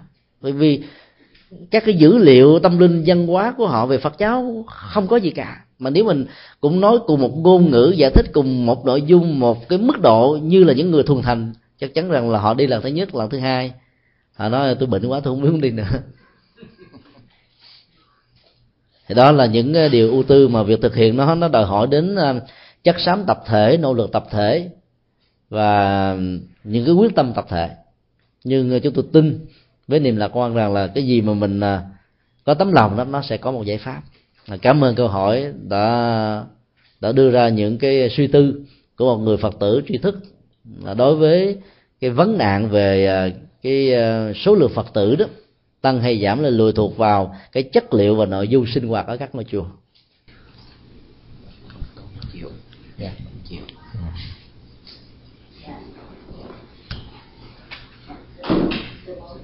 thưa bà thầy tôi trở lại vấn đề mà cõi âm và cõi dương từ hôm qua. Thì trước ở chùa Quan Nghiêm thì con về nhà, con cứ suy nghĩ hoài.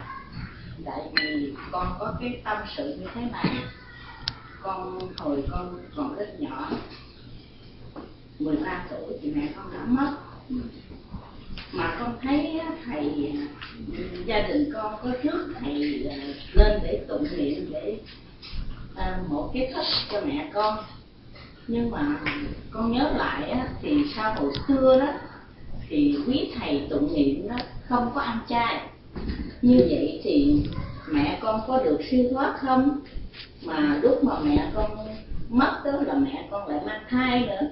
Thành ra như vậy thì mẹ con thầy tụng niệm như vậy có tác dụng để cho mẹ con siêu thoát hay không? Và nếu không siêu thoát siêu thoát hay không làm sao mình biết được? Dạ phật kính thầy. Dạ. À, trước nhất chúng tôi à, xin tán thán cái tấm lòng à, ưu tư của một người con hiếu thảo dành cho người mẹ mặc dầu đã chia tay với mẹ cách đây à, đã nhiều năm. Nhưng à, có điều chúng tôi muốn chia sẻ đó là chúng ta đừng quá bận tâm về việc rằng là mẹ của chúng ta có được siêu sanh hay không được siêu sanh chuyện đó đó, nó đòi hỏi đến nhiều yếu tố, điều kiện để mình quyết đoán một vấn đề lắm. Cho nên à, lo lắng về chuyện đó không giải quyết được vấn đề mà làm cho vấn đề trở nên nghiêm trọng hơn. Mà bản thân của chúng ta cũng trở nên mỏi mệt, căng thẳng hơn. Các cái lễ cầu siêu của Phật giáo đó, nó nằm ở cái trọng tâm là cung ứng cho các hương linh hai thông điệp. Thứ nhất là các hương linh phải nhận thấy rất rõ rằng là cái vô thường là một quy luật mà ứng dụng cái quy luật đó đó đối với cái chết của họ là năm tháng ngày giờ mà tai nạn diễn ra hay là bệnh tật dẫn đến cái chết đó, là một sự thật. Và cái đó được gọi là khai tử. Hương linh buộc phải thừa nhận cái tính cách khai tử của mình thông qua quy lý vô thường. Còn về quy lý vô ngã thì các hương linh phải thấy rất rõ là thân này không phải là tôi. Dòng cảm xúc tri giác tâm tư nhận thức lệ thuộc vào cái thân thể này đó tác động một cách đa chiều với thân thể này đó nó cũng không vì thế mà nó được đồng hóa với cái tôi. Cho nên hương linh đó, tách rời cái sự chấp trước vào cái thân và cả cái khối tâm ý thức. Thì hương linh không có lý do gì để bám vào cái thân sau cái chết thì hương linh sẽ ra đi được. Đó là hai thông điệp quan trọng trong các khóa lễ cầu siêu. Người à, tụng kinh hộ niệm đó ăn chay hay ăn mặn không có vấn đề gì và không ảnh hưởng gì đến cái tiến trình của lễ cầu siêu. Miễn là thông điệp của sự cầu siêu thông qua các khóa lễ, nó đảm bảo được sự hỗ trợ để giúp cho các hương linh buông bỏ cái nỗi không an tâm của mình. Hoặc là những cái nỗi đau về tình thương, tình thân, uất hận, tiếc nuối, hay là nhiều hình thức tình tình huống khác nhau. Cái đó là cái quan trọng nhất. Cho nên các nhà sư tụng niệm ăn mặn đó, đừng có quá sợ hãi vì cái chuyện mà chai về mặn nó không ảnh hưởng đến siêu và không siêu siêu và không siêu đó là nhận, nó nằm ở cái nhận thức của hương linh. Hương linh phải thấy rõ cái sự hỗ trợ này là một nhu cầu và tiếp nhận sự hỗ trợ đó để nương vào sự hỗ trợ đó để ra đi. Còn trong suốt quá trình mà cái chết của người mẹ được diễn ra cho đến bây giờ đó, nếu cô không hề có bất kỳ một cái um, cảm nhận nào của bản thân cô và những người thân đó về sự hiện hữu và còn có mặt của người đó thì không vì thế mà chúng ta phải lo. Nếu có là người người thân của chúng ta sẽ về làm cho chúng ta cảm nhận rằng là họ đang có nhu cầu để được sự giúp đỡ. Cho nếu không có thì cứ như vậy mà sống cứ như vậy mà hạnh phúc thôi. Còn khi nào nó có sự kiện đến thì chúng ta hãy tìm cách để tháo gỡ. À, dạ, kính mời. Dạ, dạ. Con xin hỏi tiếp một chút xíu nữa thôi dạ thưa thầy, cũng vì lý do ăn chay hay ăn mặn mà con lại thắc mắc là như vậy. Hồi con đi tới chùa quan nghiêm thì ờ, hồi một hai năm đầu, thì con được nghe thầy ừ, kiến như bị nói cho con nghe, thành ra con ám ảnh cái ăn mặn tụng không siêu bằng ăn chay lý do tại sao thầy phật tử nào mang tới cái món đồ có của hành thì thầy nói xin đừng cho tôi ăn. Cái hơi của hành này đã làm phương linh sợ dữ lắm. Thành ra chính vì vậy con mang ấn tượng là những người ăn mặn bụng không siêu bằng những người ăn chay. Đó thì con xin phép. Dạ. À, cảm ơn câu hỏi này nó liên hệ đến quan niệm và quan niệm đó nó gắn liền với phong tục tập quán ăn chay của người Trung Hoa mà người Việt Nam vốn có một ảnh hưởng rất sâu đậm. Hành hẹ tỏi, nén hương cừ là năm ngũ vị hương, là năm loại ngũ tân. Mà bản chất của nó đó, về phương diện y học đó, nó tạo ra một cái hệ thống kháng thể rất là mạnh để giúp cho mình chống qua những cái chứng bệnh cảm cúm và nó tăng cường hệ thống miễn nhiễm cho cơ thể. Các tổ trung hoa đó thường không lý giải cái vấn đề này dưới góc độ y học, vì có thể tạo thêm sự thắc mắc và dẫn đến những sự rắc rối. Y học ngày nay chúng ta biết là năm loại ngũ tân này đó, nó là thực đơn của thần tình ái. Vì ăn vào nó kích thích, nó đòi hỏi. Nó mạnh về hệ thống miễn nhiễm, nhưng mà nó ngược lại, nó đòi hỏi cái nhu cầu về về sinh lý cho nên nếu mà nói như vậy thì các cái gì mà nó bí hiểm quá cho nên ta phải thắc mắc, người ta tìm hiểu thêm và tìm hiểu thêm á, thì mình không vượt qua được những cái ám ảnh về cái hoạt động tính dục mà các người tu cần phải vượt qua như là một nhu cầu để thân tiến đời sống tâm linh của mình ở mức độ cao hơn người tại gia bình thường. Cho nên các tổ trung hoa mới giải thích rằng là cứ mỗi một cái ờ, loại trong năm loại ngũ vị tân đó mà một người tu tập mà ăn vào đó thì nó có mùi tanh thì năm vị thần linh sẽ sợ mà mà trốn, không dám bảo hộ cho chúng ta. Nói như vậy thì người ta vì muốn có thần linh bảo hộ, mà bảo hộ nghĩa là để chống đạo đức của mình được an toàn. Cho nên người ta ráng giữ, mà ráng giữ kiên cử cái này càng nhiều đó, thì cái cái cái tác động tiêu cực về ẩm thực ở trong hoạt động tính dục nó không có gia tăng nhờ đó mà vị tu sĩ đó nó thoát ra khỏi những cái ám ảnh và ức chế về về những cái này. Do đó đó chúng ta biết rằng nó giải thích như là một cái hỗ trợ thôi. Còn à, thầy này, thầy kia nói ăn nó có thế này thế nọ thì đó là quyền của mỗi người, nhưng mà chúng ta đừng có bận tâm. Ở à, trong à, phật giáo của tây tạng, nhật bản, triều tiên thì dẫn những là rất nhiều những vị xuất gia, và đặc biệt là trong phật giáo nam tông đó, ăn luôn cả ngũ vị tăng mà còn ăn luôn cả những thực phẩm mặn. Không do chính bàn tay của mình giết không có ra lệnh cho các phật tử đi mua cái đó về cho mình ăn. Không thấy bất kỳ một cái dấu hiệu gì về cái sự giết đó là để phục vụ cho bản thân mình cũng không hề nghe bất kỳ một âm thanh nào để dẫn đến cái hoài nghi rằng là người ta giết để phục vụ cho mình. Hoặc là các dữ liệu bình thường khác mà mình cảm thấy đoan chắc rằng là cái cái thực phẩm của con vật đó đã được chết rồi. Mình có ăn không có ăn thì nó cũng không có mạng sống được tái sanh. Cho nên là trong những tình huống mà ăn những thực phẩm như vậy do cái tiến trình đi khắc thực một cách bình thường thường nhật, người ta cúng mình không được quyền lựa chọn thì lúc đó ăn các loại thịt như vậy vẫn được gọi là thịt thanh tịnh, vì nó không có cái sát nghiệp. Một cách cố ý và trực tiếp tạo ra. Thì như vậy, nói như vậy để chúng ta thấy rất rõ rằng là cái cái phương tiện ẩm thực không phải là cái cứu cánh ở trong Phật giáo, mà chỉ là một cái phương tiện hỗ trợ ai ăn được chay, nhất là chay trường đó, thì à, giảm được cái sát nghiệp, nuôi lớn được lòng từ bi, đảm bảo sự tôn trọng mạng sống một cách bình đẳng của các chủng loại chúng sinh và làm cho um, cái tuổi thọ và những cái chướng duyên về bệnh tật đó, nó xa lánh bản thân mình. Nhờ đó mà mình thân tiến tu tập được tốt. Còn ai không ăn được những thứ đó đó, mà chọn lấy con đường ăn mặn thì cũng không sao. Miễn là đừng trực tiếp, thì cái nghiệp sát đó được giảm đi ở một mức độ tối đa. Chúng tôi có một ờ, người bạn tu tập chung cũng lâu. Vị sư này cũng ờ, khá nổi tiếng và có lần khi chúng tôi mời đến chùa giác ngộ để ăn cơm chay đó vị sư ờ, nói rất là thật tình như thế này. Cũng nhờ tôi theo đâm tông chứ tôi, tôi, tôi mà không theo đâm tông tôi ra đời mất tiêu rồi hỏi sao vậy? Ai ăn chay thì thấy ngon với tôi ăn chay ba ngày là sinh bụng à.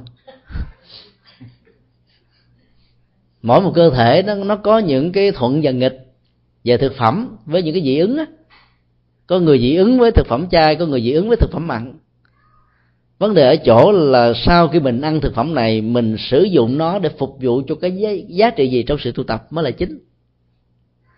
Có một lần um, hòa thượng narada một vị hòa thượng tích lan có công truyền bá phật chính nam tông cho việt nam trong những cái thập niên um, bốn mươi à, năm mươi. Giảng kinh tại chùa kỳ viên xong rồi thì các uh, phật tử bắc tông đó rất là thán phục ngài cho nên muốn đem à, những loại thực phẩm chay đến cúng thì cho, đem đến cúng thì ngài đang ăn. Đang ăn à, cơm trưa đó mà. Thì dĩ nhiên là nam tông ăn mặn. Thì các phật tử đó nhìn trợn mắt lên, không không ngờ và không tin vào cái gì mà mình thấy trên mắt. Họ vui vui vui hai ba cái mở ra thấy, cái này là đồ mặn chứ đâu phải đồ chay. Thời điểm đó thì chưa có thực phẩm chay giả mặn. Cho nên thấy mà ăn những cái hình thù vóc dáng mặn là biết rằng nó là mặn một trăm phần trăm rồi các phật tử đó sợ. Bước đi ra thì hòa thượng mới nói, các vị hãy dừng lại. Và thượng nói là có người dịch ta tiếng tiếng việt.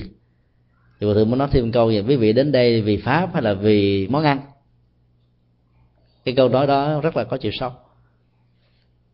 Người à, giảng kinh thuyết pháp về lòng từ bi một cách tuyệt đối mà chưa ăn chay được cách tuyệt đối cũng không có sao.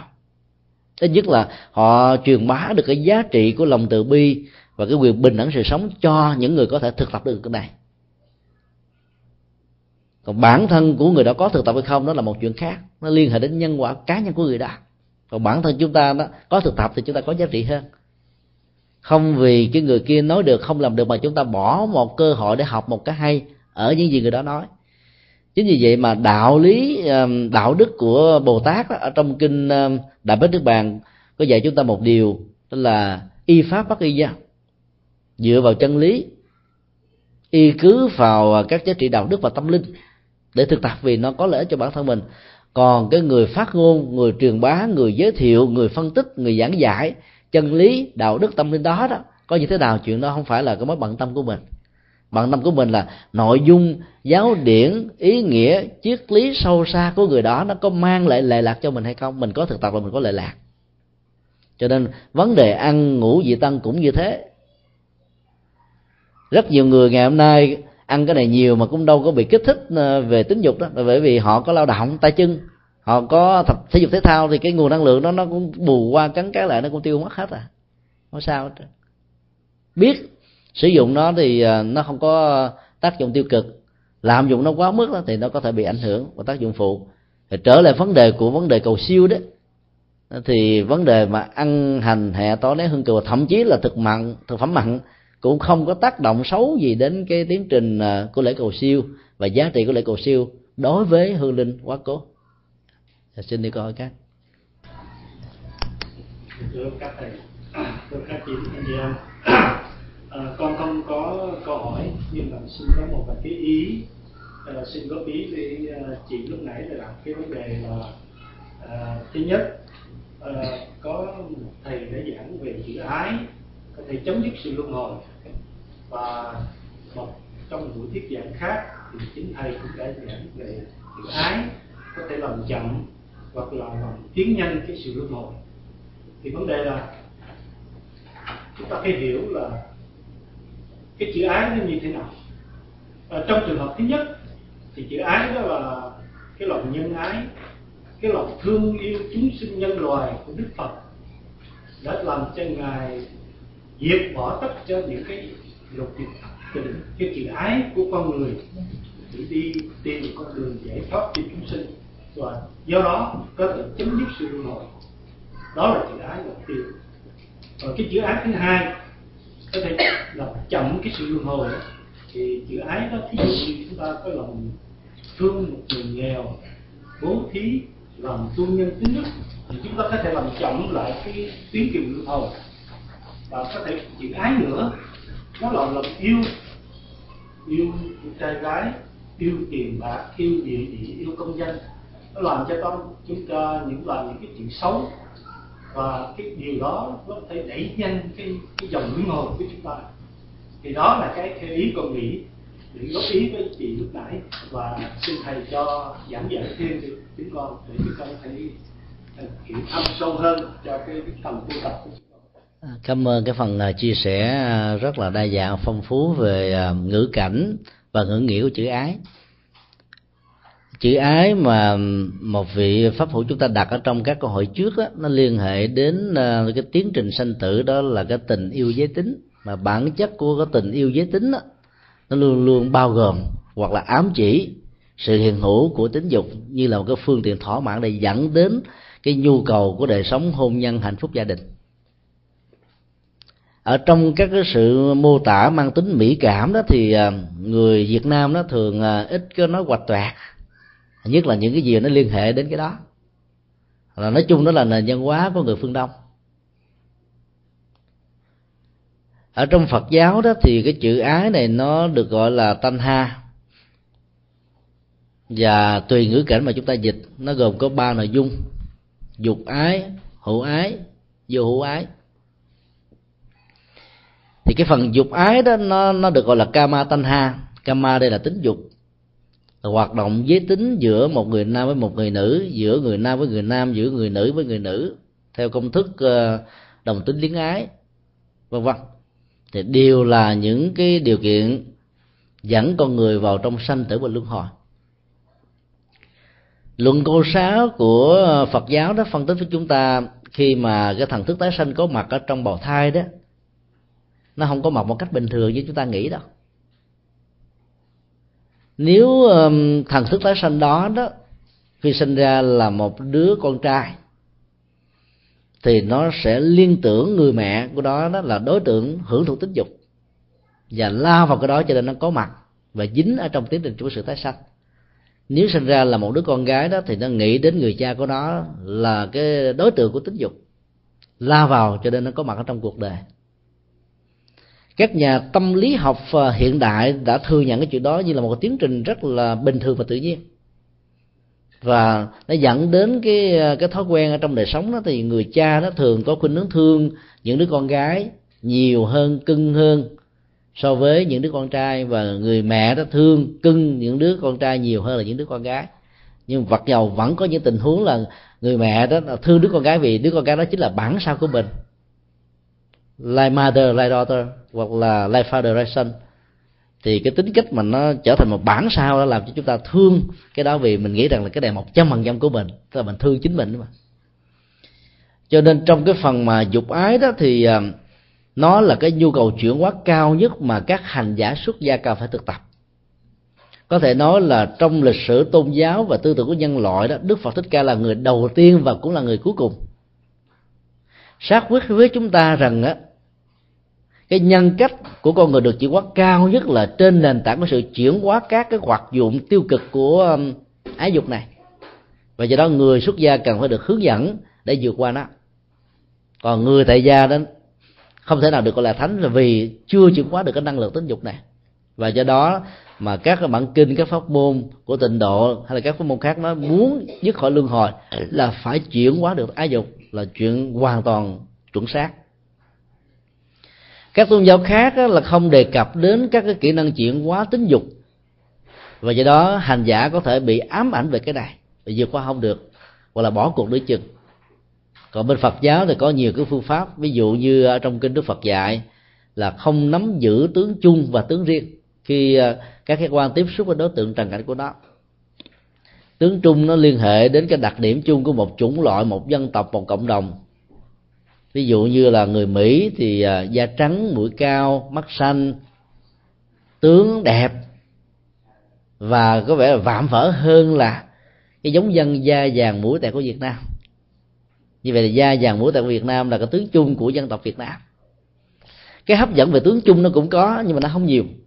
Cái hấp dẫn về tướng riêng đó, nó dẫn đến cái hấp dẫn về tính dục ví dụ như ờ, người phụ nữ có chiếc răng khểnh có má nũng nịu đồng tiền rồi chiếc mũi dọc dừa có mắt bồ câu mái tóc thề giọng nói ờ, yểu điệu thức tha à, dáng đi hấp dẫn. Thì tất cả những cái này nó đều thể tạo ra một cái tiến trình là nghiêng thung đổ nước ở những người khác giới phái. Cái đó đức phật nói rất rõ ở trong kinh tăng chi không có một hấp lực nào về à, ngoại hình của một người nam đối với người nữ và ngược lại. Và tương tự âm thanh mùi thậm chí cái mùi cũng là một cái hấp lực. Việt nam mình có cái câu là à, lia thi quen chậu vợ chồng quen hơi đó. Cái mùi đó có nhiều người ta thích cái mùi như thế thôi. Mà không có mùi đó thì chịu không nổi. Thì tất cả những cái này nó đều là những cái phương tiện hấp dẫn tính dục và thỏa mãn tính dục hết.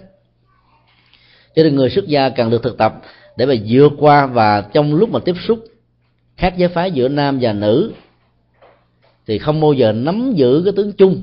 Ví dụ như là tướng chung ở đây là đây là người nam, đây là người nữ, mà mình chỉ thấy đây là một con người thôi.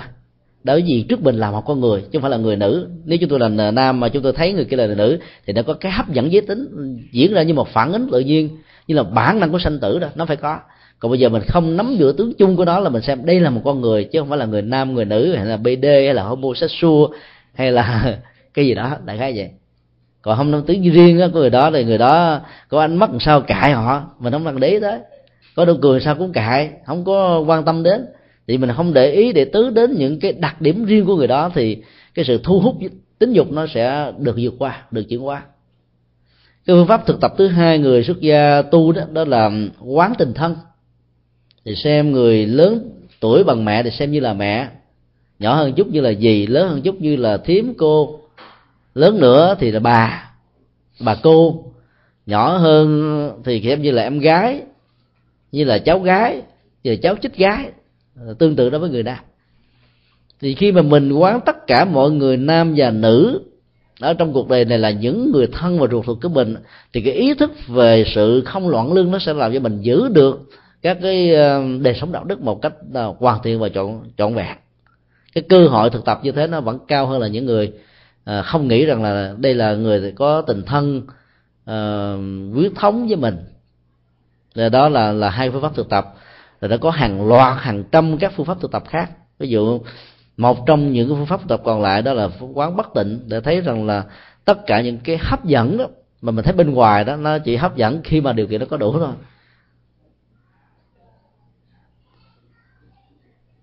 Ở tại um, các sinh hoạt của làng mai đó lộc nguyễn và bích nham đó. Thì sư nhất hạnh thường à, không tạo một cái khoảng cách quá nghiêm túc giữa à, tăng và ni. Tức là vẫn để cho họ sinh hoạt, cộng đồng tập thể với nhau. Cái gì mà mình có nhìn thấy thì mình thấy nó bình thường, chứ còn mình bị à, bế quan tỏ cản nhiều quá, cho nên cái đó nó nhớ, nó tưởng, rồi nó bị ức chế, cho nên nó có thể dẫn đến những cái tình trạng bị bế tắc thì một trong những cái ờ, cái cơ hội ờ, lớn trong sự ờ, tư, tương tác tiếp xúc với nhau đó thì người nam người nữ sẽ biết rõ về nhau nhiều hơn. Nhiều khi mình chỉ lâu lâu mình thấy tăng lòng thấy rất là đẹp nhưng mà lợi cái người đẹp đó thấy hôi nách quá thì sợ không dám thương ha hoặc là có một cái gì đó mà nó nó mất cái mỹ cảm mất cái mỹ quan về gì đó thì tất cả những cái hình ảnh đẹp để dẫn đến sự thu hút giới tính đó, nó sẽ bị trở ngại liền. Cho nên cho tiếp xúc thân mật nhưng mà là có giới luật, có tứ niệm xứ, có quán niệm hỗ trợ đó thì nó không bao giờ dẫn đến cái tình trạng đi quá đà. Và trong vòng mà 20 năm trở lại đây đó, thì tăng thân làng mai đó, chứ tôi có hỏi thì sĩ hạnh à, hồi à, cách đây mấy tháng tại việt nam thì tôi cho biết, ở trong cái buổi thực tập khóa tu cho trên dưới một ngàn vị xuất gia, thì thì sư cho biết là cái tỷ lệ ra đời đó chỉ khoảng tối đa là 15% trong khi đó đó là ở Việt Nam và nhiều nơi khác đó thì mức độ ra đề thường được gọi bằng cách là bông xoài trứng cá. Cái bông xoài thì nhiều lắm mà đậu là thành trái nó không có bao nhiêu. Trứng cá thấy nó đầy cây chứ một lần gió thổi qua rất là tịch lộ đuổi thì chúng ta thấy một vị hòa thượng mà đến tuổi mà cao như vậy là mình quý lắm giống như cái tiến trình mà đi lên kim tự tháp đó. Càng lên cao càng dốc từ từ thì cái độ uh, sức ép của không khí nó sẽ tăng tăng lên nó khó thở hơn mỏi mệt hơn đừ đẳng hơn. Nhưng mà ở mức độ đó mới quý. Vậy đó nó là cả một tiến trình. Thì cái phần mà ái dục đó nó làm cho một người xuất gia khác và có giá trị hơn là người tại gia. Nếu mà không vượt qua được cái này đó thì không thể gọi là thánh tăng mà chỉ có thể gọi là cao tăng thôi. Đóng góp về dân hóa giáo dục phật sự là hết. Còn thánh tăng là phải là cái người à, chiến thắng hoàn toàn sự chiến hóa năng lượng tính dục.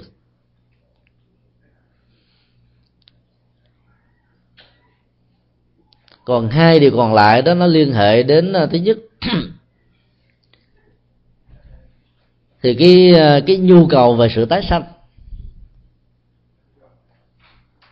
và cái mong muốn về sự sát sanh nó làm cho con người nó bị ám ảnh về những uh, bế tắc hay là những cái thuận lợi của nó. Thì nó cũng đều là những cái cửa ngõ làm cho chúng ta có mặt ở trong cuộc đời này với hình thức là là một đối vật đang bị cuốn hút ở trong vòng sinh tử và luân hồi. Người tại gia theo chúng tôi là không cần phải nỗ lực vượt qua nó. Còn cái thứ ba đó là có những người là đam mê là không tái hiện hữu. Không tái hiện hữu nghĩa là không có mặt nữa, bằng cái tức là tự vẫn, tự vận, bế tắc rồi mình muốn tìm lấy cái chết và xem rằng cái chết là giải quyết tất cả những khổ đau của mình đang gặp phải.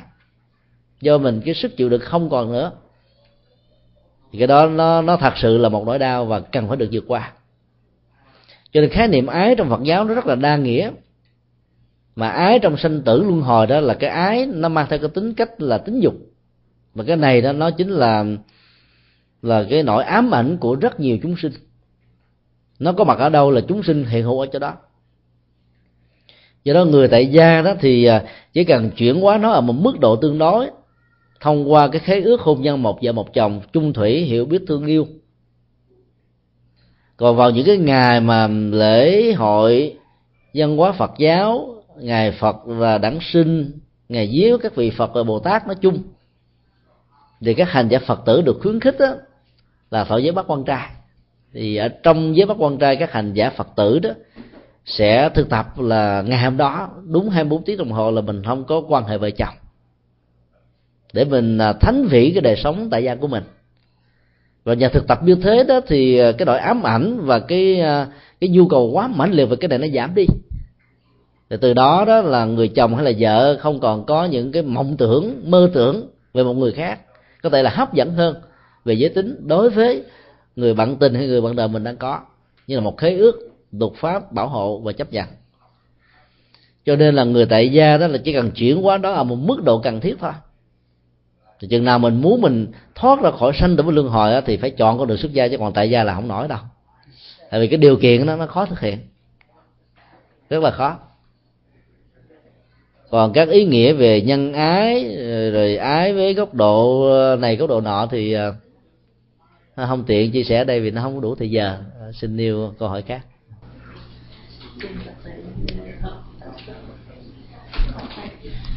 dạ thưa thầy, hôm qua đến giờ thì thầy có nêu ra một vài ví dụ như là cái chữ đầu tiên là chữ dukkha, ngày hôm qua thầy dùng mà tiếng việt nam mình dùng chỉ có một chữ là khổ và cũng như là thân chúng ấm và ngày hôm nay là thầy mà có ví dụ là chữ ái, thì con có câu hỏi như vậy là khi mà từ ờ, từ phản ngữ hay là từ Sanskrit mà chuyển qua, chuyển dịch qua tiếng Việt Nam hay là Hán văn hay là bây giờ thì có Anh ngữ đó thầy thì cái phần trên lệch nó bao nhiêu thầy?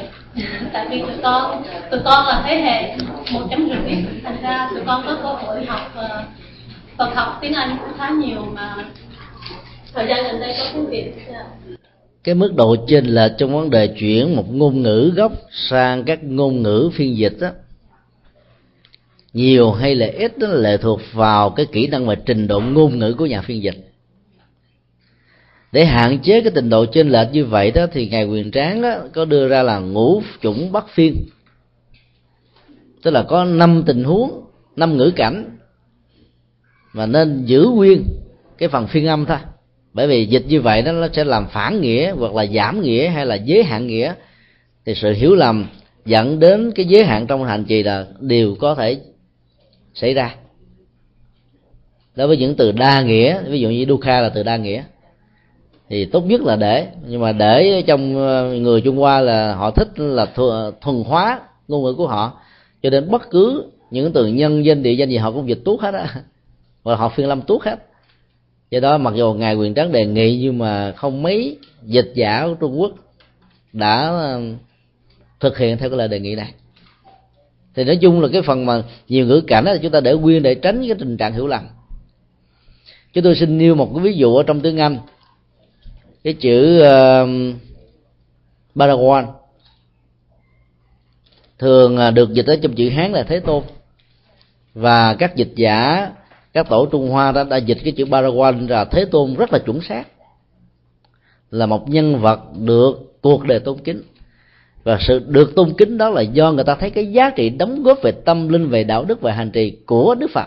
Chứ đức phật không tự xưng mình là người được cả thế giới tôn kính thì trong tiếng anh đó, nó có ba cái từ dịch. Cái từ à, phổ à, biến nhất là lord. Giống như thượng đế. Tức là vai mượn cái khái niệm nội dung của thiên chúa giáo. Vì cái từ này được dịch cách đây gần 100 năm. Những cái nỗ lực đầu tiên của hội thánh địa Bali đó không không có từ nào khác là dùng cái từ này. Sau đó cũng các thành viên trong hội thánh địa Bali là dịch cái từ the, the blessed one người được ban phước. Nên là chúng ta thấy sai hoàn toàn là là blessed có id mà. Nó trở thành là quá khứ phân từ. Bị động cách. Thì cái người mà được ban phước làm sao được? Đức phật là ban phước cho người khác cũng không có là hú, hú hồ là người khác ban phước cho ngài. Không à không ai ban phước ra bằng chính nhân quả đạo đức của mình tạo dựng cho mình một cái nền tảng bảo hộ. Rồi có nơi thì dịch là là the, the fortunate one là bậc may mắn con người may mắn phật mà gọi may mắn gì đó ngài dạy chúng ta là tin nhân quả không có tin vào sự may mắn muốn có hạnh phúc thì phải làm các hạt giống hạnh phúc muốn vượt qua khổ đau là phải giả từ các hạt giống khổ đau do đó cái từ mà mà chuẩn nhất ở trong chữ uh, tiếng anh dịch trong tình huống này là mình the the world honored one đó. bật được thế giới tôn kính vậy đó. do đó trong các bản dịch ngay cả chữ hán và tiếng anh đó, nó cũng đều có những vấn đề. Bản dịch tiếng việt cũng có nhiều vấn đề tương tự. Ở trong tiếng Sanskrit mà nhất là cái kinh ờ, năng đoạn kim cang bát nhã ba la mật đó mà các hành giả phật tử thường hành trì và các tu sĩ cũng về xem như là cái cái nền tảng gươm báo trực đức hết tất cả mọi chấp nhất ở trong cuộc đời. Thì nó có một cái chữ ở trong Sanskrit là uh, uh, dịch ở trong chữ hán là tưởng nhưng mà người trung hoa đó có thói quen cái chữ tưởng và cái chữ tướng nó viết cùng một chữ thôi. Phát âm trong từng ngữ cảnh này khác nhau. Chữ tướng ở bên đây nó là một ờ, bộ mộc tượng trưng cho cây. Bên đây á, là ờ, bộ mục là con mắt. Con mắt nhìn thấy cây thì tạo ra sắc tướng. Đây là một cái từ ờ, tượng hình rất hay. Chữ tưởng đó là ở trên chữ tướng bên dưới nó có chữ tâm. Là cái cái cái tâm nhận thức của mình thể hiện qua con mắt nhìn thấy các cảnh tướng cho đó được gọi là cái sự tưởng tượng, tức là cái tiến trình dùng tâm để hình dung về cái tướng mà mình đã tiếp xúc bằng con mắt, thì được gọi là tưởng. Mà các bản dịch ở trong chữ hán đó thì à, cũng là chữ tưởng, nhưng mà khi khắc bản á, thì họ khắc ra thành chữ tướng. Do đó, các bản dịch phiên âm của người Việt Nam là chúng sanh tướng, thọ giả tướng. Ngã, nhân, chúng sanh, thọ giả, và sau đó là chữ tướng làm cho rất nhiều người đã hiểu sai và ứng dụng sai cái này. Cái này phải là uh, nhân tưởng ngã tưởng chúng sanh tưởng thọ giả tưởng. Tức là cái quan niệm chữ tưởng đây mình có thể dịch nôm na trong tiếng anh là perception. Đó. mình tưởng là nhận thức về cái tướng của con người cái tướng của bản thân của chúng ta tướng của tất cả chúng sinh và cái tính cách tuổi thọ và mạng sống nó có mặt ở trong các hình thù sự sống này. Cho nên trong tình huống này nếu mình dịch trừ chữ tưởng mà thành chữ tướng đó thì nghĩa nó khác trời vực à. Tưởng nó, nó liên hệ cái thái độ nhận định đánh giá của mình. Đối với thế giới trần cảnh trong cái tướng đó là bản chất và các sự kiện của trần cảnh thôi. Do đó là nó chỉ cần sai suất một chi tiết nhỏ là nó dẫn đến cả biết bao nhiêu cái khác nhau. Một ví dụ khác đó, ở trong uh, uh, các phương pháp mà quán uh, thân thọ tâm pháp được gọi là phương pháp tứ niệm xứ đó thì cái phương pháp quán về thân đó các bản dịch tiếng việt từ kinh tạng Bali dịch là quán thân trên thân. Contemplation of the body or the body. Cái dưới từ on đó mình dịch ra trong tiếng việt là trên. Thì rõ ràng nó nó nó nó đâu có sai về dân phạm ngữ pháp gì đâu. Nhưng mà trong tiếng Bali đó thì cái giới từ của nó đó, có khi dục là trên, có khi dục là trong, có khi dục là ở, có khi dịch là gì đó nhưng mà có những cái tình huống dịch là như là, gọi là chính là. Thì trong ngữ cảnh này phải dịch là như là. Quán thân chỉ đơn thuần như là thân. Nó là một cả một tiến trình triết lý của sự tu tập và hành trì. Còn mình dịch là quán thân trên thân đó thì cái ý nghĩa hiểu lầm nó lớn lắm. Thân trên thân là cái gì? Chẳng lẽ là cái thân này đè lên thân kia, nằm trên thân kia? Làm sao mình tưởng? Mà tưởng như thế là tẩu quan hiệp ma mà quán thân như là thân hoặc là quán thân chỉ là thân có nghĩa là mình nhận định đánh giá cái thân này là cái thân thôi. Chứ không có thân mập thân tròn thân ốm thân yếu thân trắng thân đen thân da vàng thân da đen gì nó không có. Cho nên các ý niệm nhị nguyên phân biệt đối xử từ cái cách quán như vậy nó không có mặt. Và do đó đó chúng ta mới thoát khỏi cái tình trạng chấp nhiễm đắm nhiễm vào nó. Do đó đó là uh, trong tương lai đó thì à, chúng ta cũng phải mạnh dạng ngồi là một cách tập thể để mà cùng hiểu đính lại một số cái ngữ nghĩa mà do những cái phiên dịch như là nỗ lực ban đầu. Vốn không có các dữ liệu để tham khảo, gặp có thể dẫn đến tình trạng hiểu lầm ở phương diện này hay phương diện khác. Do đó để hạn chế một cách tối đa đó thì à, mình biết thêm cái nguyên ngữ Sanskrit Bali đó, thỉnh thoảng mình cũng tháo gỡ được một số bế tắc trong các bản dịch dù là hoàn thiện cái nào đi nữa, nó cũng có trục trặc cái chút xíu chỗ này, trục trặc chút xíu chỗ khác à.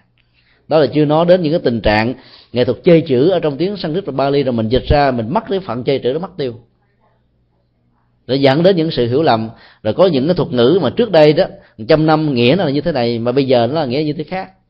Ví dụ ở trong tiếng Trung Quốc á, cái hồng chỉ đó, là giấy hồng hay thiệp hồng. Thường ta làm thiệp cưới đó là hồng chỉ mà khi người nhật mà thù mà trả đũa người trung hoa đó, thì họ gọi cái giấy trong nhà vệ sinh là hồng chỉ. Đó là một cái cách mà phỉ bán về văn hóa do cái uất hận á. Người ta muốn thể hiện như vậy. Cái mà bên kia cho là quan trọng nhất của tôi cho là đồ giấy nhà cầu đó.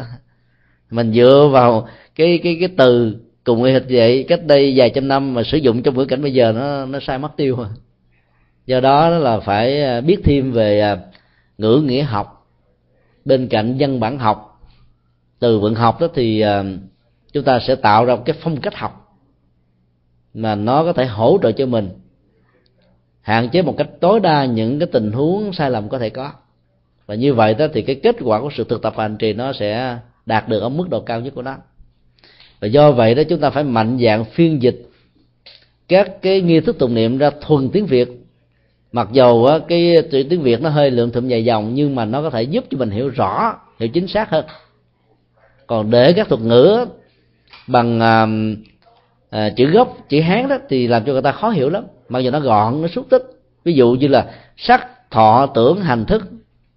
Nếu mình không phải là cái người mà đi chùa lâu năm mình đâu biết sắc là gì tưởng là sắc đẹp không à hoặc là đồng âm dị tự mình tưởng là sắt với là thép vậy đó không không mặc dù cái chữ c chữ t nó khác nhau cho vì đó, cái này là sắc thân. Chữ sắc thân mấy người hiểu đâu. Nó thân thể cho rồi. Nó sắc ai hiểu? Thọ. Chứ nó tưởng là tuổi thọ. Hay bông dần thọ. Có nhiều người ta ngây ngơ ta hiểu đủ kiểu khác nhau hết trơn. Cho mình nó cảm giác thì ai không hiểu? Tưởng nó là tri giác. Hành. Tôi tưởng là hành động hay là bị hành hạ này thôi sẽ được? Hay là đi sẽ được? Nên cái nói đại là tâm tư cho rồi rồi thức là nhận thức. Thì như vậy là từ năm năm thuật ngữ với năm âm tiết, chúng ta có năm thuật ngữ với 10 âm tiết. Lượm thượm dài dòng nhưng mà cái người đọc vào cái này không cần phải tra các từ điển Phật học chuyên ngành mà vẫn có thể nắm bắt được một phần căn bản nào đó, ý nghĩa của nó. Như vậy là sự hành trì và quán tưởng nó sẽ dễ dàng hơn. Và nếu chúng ta mạnh dạn làm cái công việc đó đó, thì chúng ta chỉ cần nỗ lực phiên dịch lại một cách thuần việt ngữ. Khoảng chừng ba ngàn từ Phật học bằng chữ Hán thôi. Chúng ta hỗ trợ cho người Phật tử rất là nhiều thứ. Chứ bằng không đó thì họ đọc mà họ không hiểu chi hết họ không hiểu rồi phải xem ông Phật như là thần linh thôi. Như thức tụng niệm như là các thần chú á, thì đọc đâu hiểu chi đâu. Và khi cái gì nghĩ là thần linh và thần chú rồi thì càng đọc tụng nhiều chừng nào càng tốt chừng đó, không cần hiểu nghĩa không cần hiểu nghĩa mốt ta đi khuyến, khuyến dụ đạo thì mình sẽ bỏ đạo liền vì mình đâu hiểu phật mình giảng cái gì đâu. Rồi từ đó mình phải dẫn đến cái tình trạng cho rằng là đạo nào cũng dạy người ta lánh ác làm lành rồi đồng hóa hai cái giá trị vốn khác nhau trời và vật như là một và đồng đẳng với nhau. Thì đó là một vài cái uh, suy nghĩ nhỏ nhân cái câu hỏi vừa nêu. Do đó chúng tôi cũng mong là các giới trẻ và những nhà tri thức Phật học đó bên cạnh các nghi thức hành trì mà mình có nên tham khảo thêm các cái bản dịch à, của nhiều dịch giả khác nhau để à, mình có nhiều cái à, ý nghĩa nội dung đó mỗi một dịch giả đó dịch cái tựa đề bài kinh khác nhau. Nó có những lý do để dịch như thế. Rồi mình phân tích vào ngữ cảnh rồi vào dân phạm thì mình sẽ thấy cái nào nó hợp cái nào hay cái nào nên giữ cái nào không nên quan trọng đó. Có như thế thì kết quả của hành đề thật là cao. Thì uh, yeah. Yeah. thầy có một câu hỏi là à, về cái vấn đề là tại vì con có ba cháu trai này là một đứa 7 tuổi đứa 5 tuổi đứa một tuổi thì cái tâm tư của con á con có một cái cái mong muốn là à, con thấy là giống như con không thật sự là con không có muốn các cháu sau này lớn lên lấy người ngoài đạo này con vẫn muốn là được xui ra với người mà bên Phật giáo đó. Thì cho nên con muốn tránh những trường hợp đó tại vì con nhìn thấy giống như là cô của con hay là à, có một người con trai trưởng đó mà khi mà ờ, cậu này ờ, tuyên bố là lấy một cô gái mà trong uh, Catholic ấy, nhưng mà bởi vì lý do là cô bé hát rất là hay trong ca đoàn.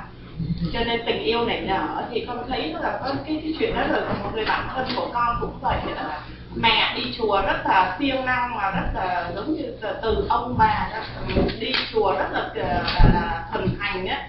Nhưng mà cuối cùng thì cô này lại là lập gia đình với là một người ở bên à, đạo công giáo là tại vì á ờ, cô nói rằng là đi chùa boring quá rồi à, rồi cố không đi mà cố lại đi nhập cuộc với lại một cái ca đoàn hát để mà tại vì à, giới trẻ bên đó được ca hát rồi các cha thì vui tính rồi à, hòa đồng rồi à, đại khái là cố được sinh hoạt nhiều với lại à, gia đình thành thiếu nhi đánh tệ gì đó thầy thì con mới à, thấy rằng là uh, rồi khi mà cái sự việc xảy ra đó thì người cha người mẹ rất là đau khổ.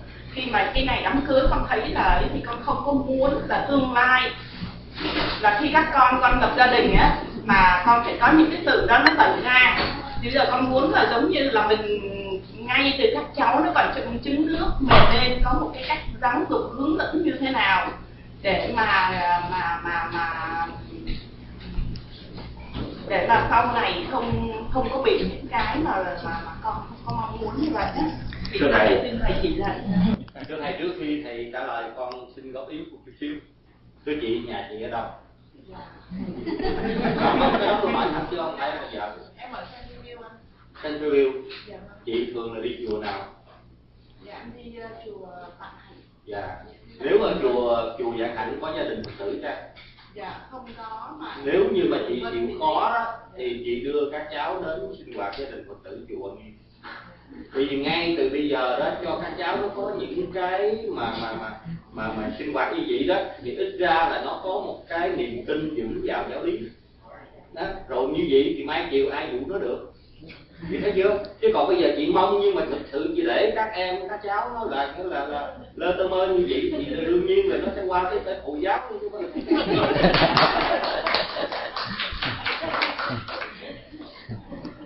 cái phần uh, cũng có lần con đọc là gì đó nghe băng của thầy tịnh từ nói. Thì thầy tịnh từ có nói rằng là thậm chí thầy có một người mà trong gia đình phật tử nữa mà anh này là một trong những người là huynh trưởng của gia đình phật tử. Nhưng mà không hiểu như thế nào á, thì là tiếng xét ái tình hay là nhân duyên nào đó là anh lại lập gia đình với là một người ngoại đạo. À, không cái người công giáo sau đó rồi á, thì sau đó anh là không, ờ, không sau khi get married rồi thì chị vợ không có cho anh đi chùa nữa. Thì sau đó, đó thì anh lại quay về nói chuyện với thầy Trạch từ là con cái cuộc hôn nhân của con không có hạnh phúc. Là tại vì vợ con con rất là nhớ gia đình phật tử. Nhưng mà đó à, nhưng mà vợ con không cho con đi chùa. Cho nên đó nếu mà con một là giữ gìn hạnh phúc gia đình hai là đó à, hai chứ còn không không được ấy con cũng rất là nhớ. Thì thầy uh, thầy điện từ có nói là uh, tại sao khi con là huynh trưởng của gia đình phật tử thì con ờ, Vâng, con có nhiều em nó ờ, nhiều dưới trong gia đình phật tử, nhiều em thế này mà con lại không có không có nhân duyên với em nào, mà lại con lại có nhân duyên với em ở ngoài. Thì anh đã có tâm sự là dạ dặn cho thầy, con là minh trưởng thì cho nên thầy chỉ nói rằng là đừng có giống như cần gờ con sợ là nếu mà thương các em trong đó một trong những cái em nào á thì con lại vì giống như là hoan tiếng lợi dụng là huynh trưởng của gia đình phật tử mà là có mến ái với các em. Cho nên con đành cuối cùng lại lại mua lại lại có duyên với là một cái à, lại, lại đi theo một người không có trong gia đình phật tử. Đó thì sau đó thì anh có tâm sự là anh không có được, được hạnh phúc lắm. Đó, thật sự là không được hạnh phúc rõ ràng luôn á. Là con thấy cái anh anh đó cũng là có nhân duyên từ từ huynh trưởng của gia đình phật tử thì còn à, giống như bản thân con đó thì thật sự con thấy gia đình của con đó ngay từ giờ may mắn à, không phải là con không biết may mắn thì bảy người con thì không ai lập gia đình với lại người ở người ngoài đạo nhưng mà con thấy ngay cả bố mẹ con đó thì chỉ có ngoài cái chuyện là dắt tụi con đi chùa từ bé. Chứ không có cái cái gì à, là giống như là rõ ràng một cái cái kỷ luật hay, à, hay hay là một cái lời giống như là là giống như rõ ràng là ra tuyên tuyên bố tuyên tuyên chỉ hay là cái gì đó cứ để tự nhiên tự nhiên. Đó nhưng mà có điều là con đồng ý là bố mẹ con gieo khuyên cho tụi con ngay từ lúc bé là có cho đi chùa. Những uh, suy nghĩ và tình huống mà con nêu ra đó nó là điều mà chúng ta cần phải suy nghĩ thêm. Chúng tôi xin uh, chia sẻ một cái câu chuyện có thật mà ý nghĩa của nó nó ngược lại với câu chuyện cô vừa nêu đó là mà cuộc đời của uh, nhà viết sử Nguyễn Mạnh Quang. Ông là một phật tử. Nhưng mà lại lấy là một người vợ là thiên chúa giáo nòi. Cô này tên là Nguyễn Thị Phúc. Hai vợ chồng hiện nay đang định cư ở trên Seattle. Trong suốt thời gian ông dạy sử đó thì ông phát hiện ra rất nhiều những cái sai lầm dẫn đến khổ đau của hàng triệu con tim, không theo thi chúa giáo, bị những cái tòa án dị giáo giết một cách rất là tàn nhẫn bất công cho nên ông đã thức tỉnh và cũng như là rất nhiều các vị giám mục, linh mục, hồng y, các nhà thần học, các tiến sĩ và thần học nổi tiếng trên thế giới đã từ bỏ thi chúa giáo khi biết ra các cái sự thật này thì khi ông xuất bản cái à, tác phẩm à, thực chất à, của đạo thi chúa giáo la mã đó, thì bao nhiêu cái tội ác của thi chúa giáo đó ông đã dẫn chứng bằng hàng trăm tác phẩm của chính những người xuất thân từ thiên chúa giáo ở vai trò vị trí cao nhất về lĩnh vực này. Thì bà và của ông rơi vào trạng thái khủng hoảng hoàn toàn. Cái cái gia đình gần như là bị đổ vỡ nhưng uh, ông Nguyễn Minh Quang đó vẫn có cái cái bản lĩnh và cái niềm tin rằng là ông có thể giải tỏa cái bế tắc đó với người vợ của mình. Mặc dầu trong suốt thời gian ở với nhau thì đạo ai lấy giữ thôi. Trong thời gian ờ, một vài tháng kể từ khi tác phẩm được xuất bản đó là hàng trăm các lá thơ từ trong nước cho đến là các tín hữu ở nước ngoài gỡ về. Và họ bày tỏ cái lòng ờ, biết ơn sâu sắc đối với tác giả, nhờ đọc những tác phẩm như thế với những bằng chứng cụ thể như thế đó mà họ đã khai tâm, mở mắt được. Thức tỉnh được những cái vấn nạn mà từ đó họ nghĩ mà họ không dám tin. Bây giờ với những bằng chứng thì họ không còn cái gì để mà phủ định nó. Cho nên đó là khi cô đọc những cái lời tâm sự của các độc giả, vốn là những người thi chúa giáo, thì cô đã bắt đầu không còn suy nghĩ rằng là ông chồng của mình cố tình hủy hoại tu giáo của mình cho nên từ đó ờ, bà trở thành là cái người ủng hộ ông. Cách đây ờ, khoảng 10 ngày thì chúng tôi có ghé thăm vợ chồng ông.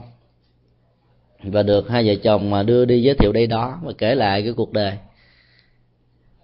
Thì cô phúc đó có cho chúng tôi biết cái thông tin thêm là chị ruột của cô là một ma sơ.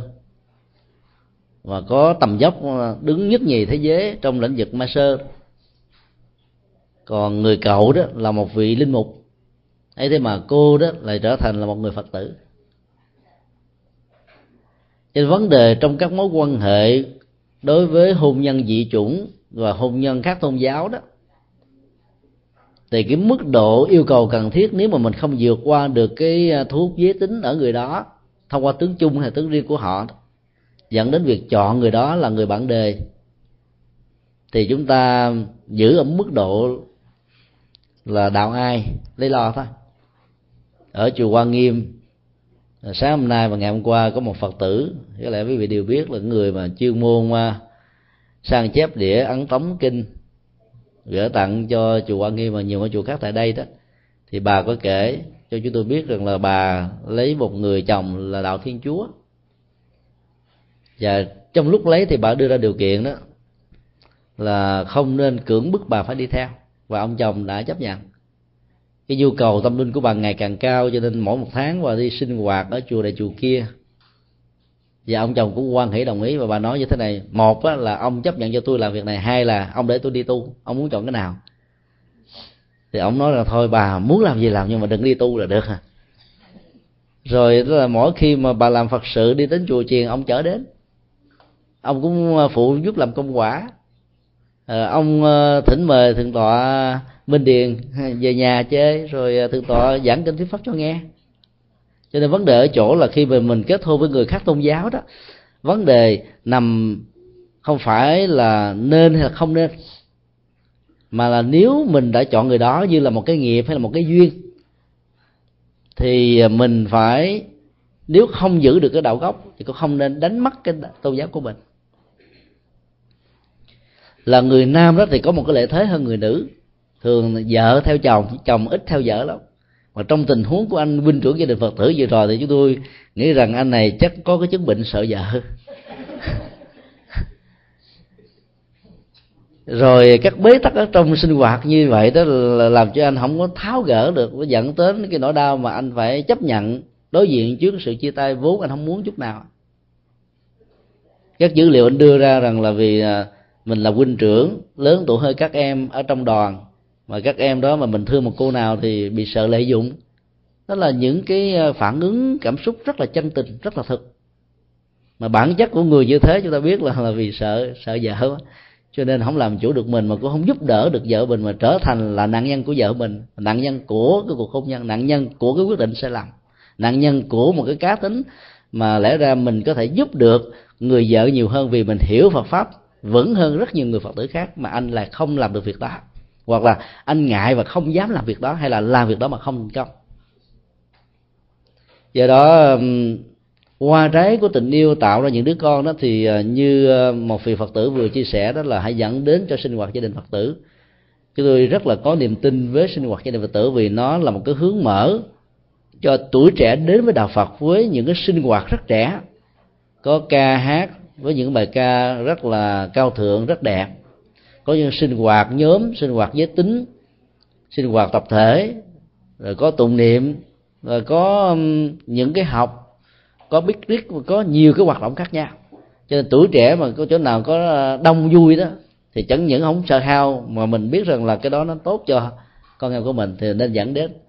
Còn giờ mình chỉ sợ sợ mà không dám đưa nó đến ờ, các cái sinh hoạt gia đình phật tử thì cái sợ đó sẽ là một sự thiệt. Lúc đó đó, nhận ra được sự thật thì chị cũng đã quá quá muộn màng lắm rồi. Nếu trong vòng 50 năm trở lại đây mà không có sự ra đề của gia đình Phật tử thì số lượng tín đồ Phật giáo lại càng giảm thiểu hơn bao giờ hết. Đó là một sự thật. Cho nên nhờ sinh hoạt gia đình Phật tử mà dân số của Phật giáo nó có. Và chúng ta vẫn tiếp nối được cái thành phần à, phần tri thức. Bởi vì sinh hoạt gia đình Phật tử thường là giới trẻ và những thành phần này đó, họ có công an việc làm và thành công trong rất nhiều ngành nghề khác nhau. Cho nên tiếng nói Phật giáo đã được họ truyền bá, phổ cập theo vai trò vị trí mà họ có thể có. Còn những người à, trung niên trở lên, những người lớn tuổi trở lên á, thì họ ủng hộ Phật pháp theo một cách thức khác, thông qua sự hành trì. Vì cái kinh nghiệm thăng trầm vinh nhục trong cuộc đời làm cho họ ê chề chán chường lắm rồi, cho nên họ muốn tu tu thật nhiều, tu càng nhanh càng tốt, cái kết quả càng chống nó càng hay do đó đó là với tuổi nào cũng cần phải đến chùa, nhất là ở tuổi trẻ cần phải đến chùa nhiều hơn. Thì nếu mà mình chưa tìm ra được một ngôi chùa mà có những cái ờ, mô hình hoạt động nó thích ứng với sinh hoạt giới trẻ đó, thì mỗi một người ờ, phật tử nam nữ như các anh chị nên chịu khó hy sinh một vài giờ tới thưa trình với vị thầy chủ trì để mà mình có thể đóng góp một bàn tay vào để thiết lập các sinh hoạt gia đình phật tử ở nơi ngôi chùa đó hoặc là những sinh hoạt giới trẻ mình là hiểu kinh pháp nhiều hơn là thế hệ trẻ thì mình có thể chia sẻ cái đó bằng tiếng anh cho những người này. Chứ tôi thấy ở bên chùa Hải Đức ở Jacksonville đó bác sĩ Đức là hội trưởng của chùa. Mỗi một tuần lễ chủ nhật đó, ông đều à, có sinh hoạt à, hai phần phần à, dành cho người phật tử lớn một phần dành cho gia đình phật tử. Thì gia đình phật tử là ông sinh hoạt bằng tiếng anh. Ở đó không có thầy chủ trì. Thì ông phải làm thế ông thầy luôn đó. Ờ, vợ ông thì là bà thầy bà ở trong ờ, cùng một cái sinh hoạt. Là bà quán xuyến trong ngoài bếp nút thờ phượng cúng kính hết trơn. Và do đó đã hỗ trợ rất nhiều gia đình phật tử tại đây. À, ba lần có mặt tại hoa kỳ chúng tôi đều dành một tuần lễ tại đó. Với những khóa tu từ ngày thứ sáu thứ bảy chủ nhật ba ngày liên tục mà số lượng người đến dự khoảng 200 người. Mà tuổi trẻ mà từ 6 tuổi cho đến 13 14 tuổi là nhiều lắm là bởi vì nó có những cái chỗ mà nó gửi gắm cái niềm vui và hạnh phúc cho đứa trẻ. Cha mẹ khi chở con em trẻ đến vẫn có thể được học và con em của mình bên cạnh học tiếng việt còn những cái sinh hoạt tinh thần và tâm linh. Cho nên nên mạnh dạn đưa con em mình đến các chùa và có sinh hoạt gia đình phật tử. Nếu ở nơi mà mình sinh hoạt chưa có cái đó, đó thì mình nên mạnh dạn cắt xén một ít thời gian. Ai cũng bận nhưng mà nếu mà mình biết quản trị thời gian thì mình vẫn có thể góp phần làm được và làm như thế là không phải chỉ cho con em của mình mà cho cả thế hệ một chấm rưỡi hay là hai chấm trở lên của người Việt Nam. Thì lúc đó chúng ta sẽ không còn những nói, mối bận tâm và lo lắng rằng là trong tương lai tới các ngôi chùa Việt Nam có ai kế thừa hay không. Nếu không còn thầy tu thì những người Phật tử cũng có thể kế thừa được.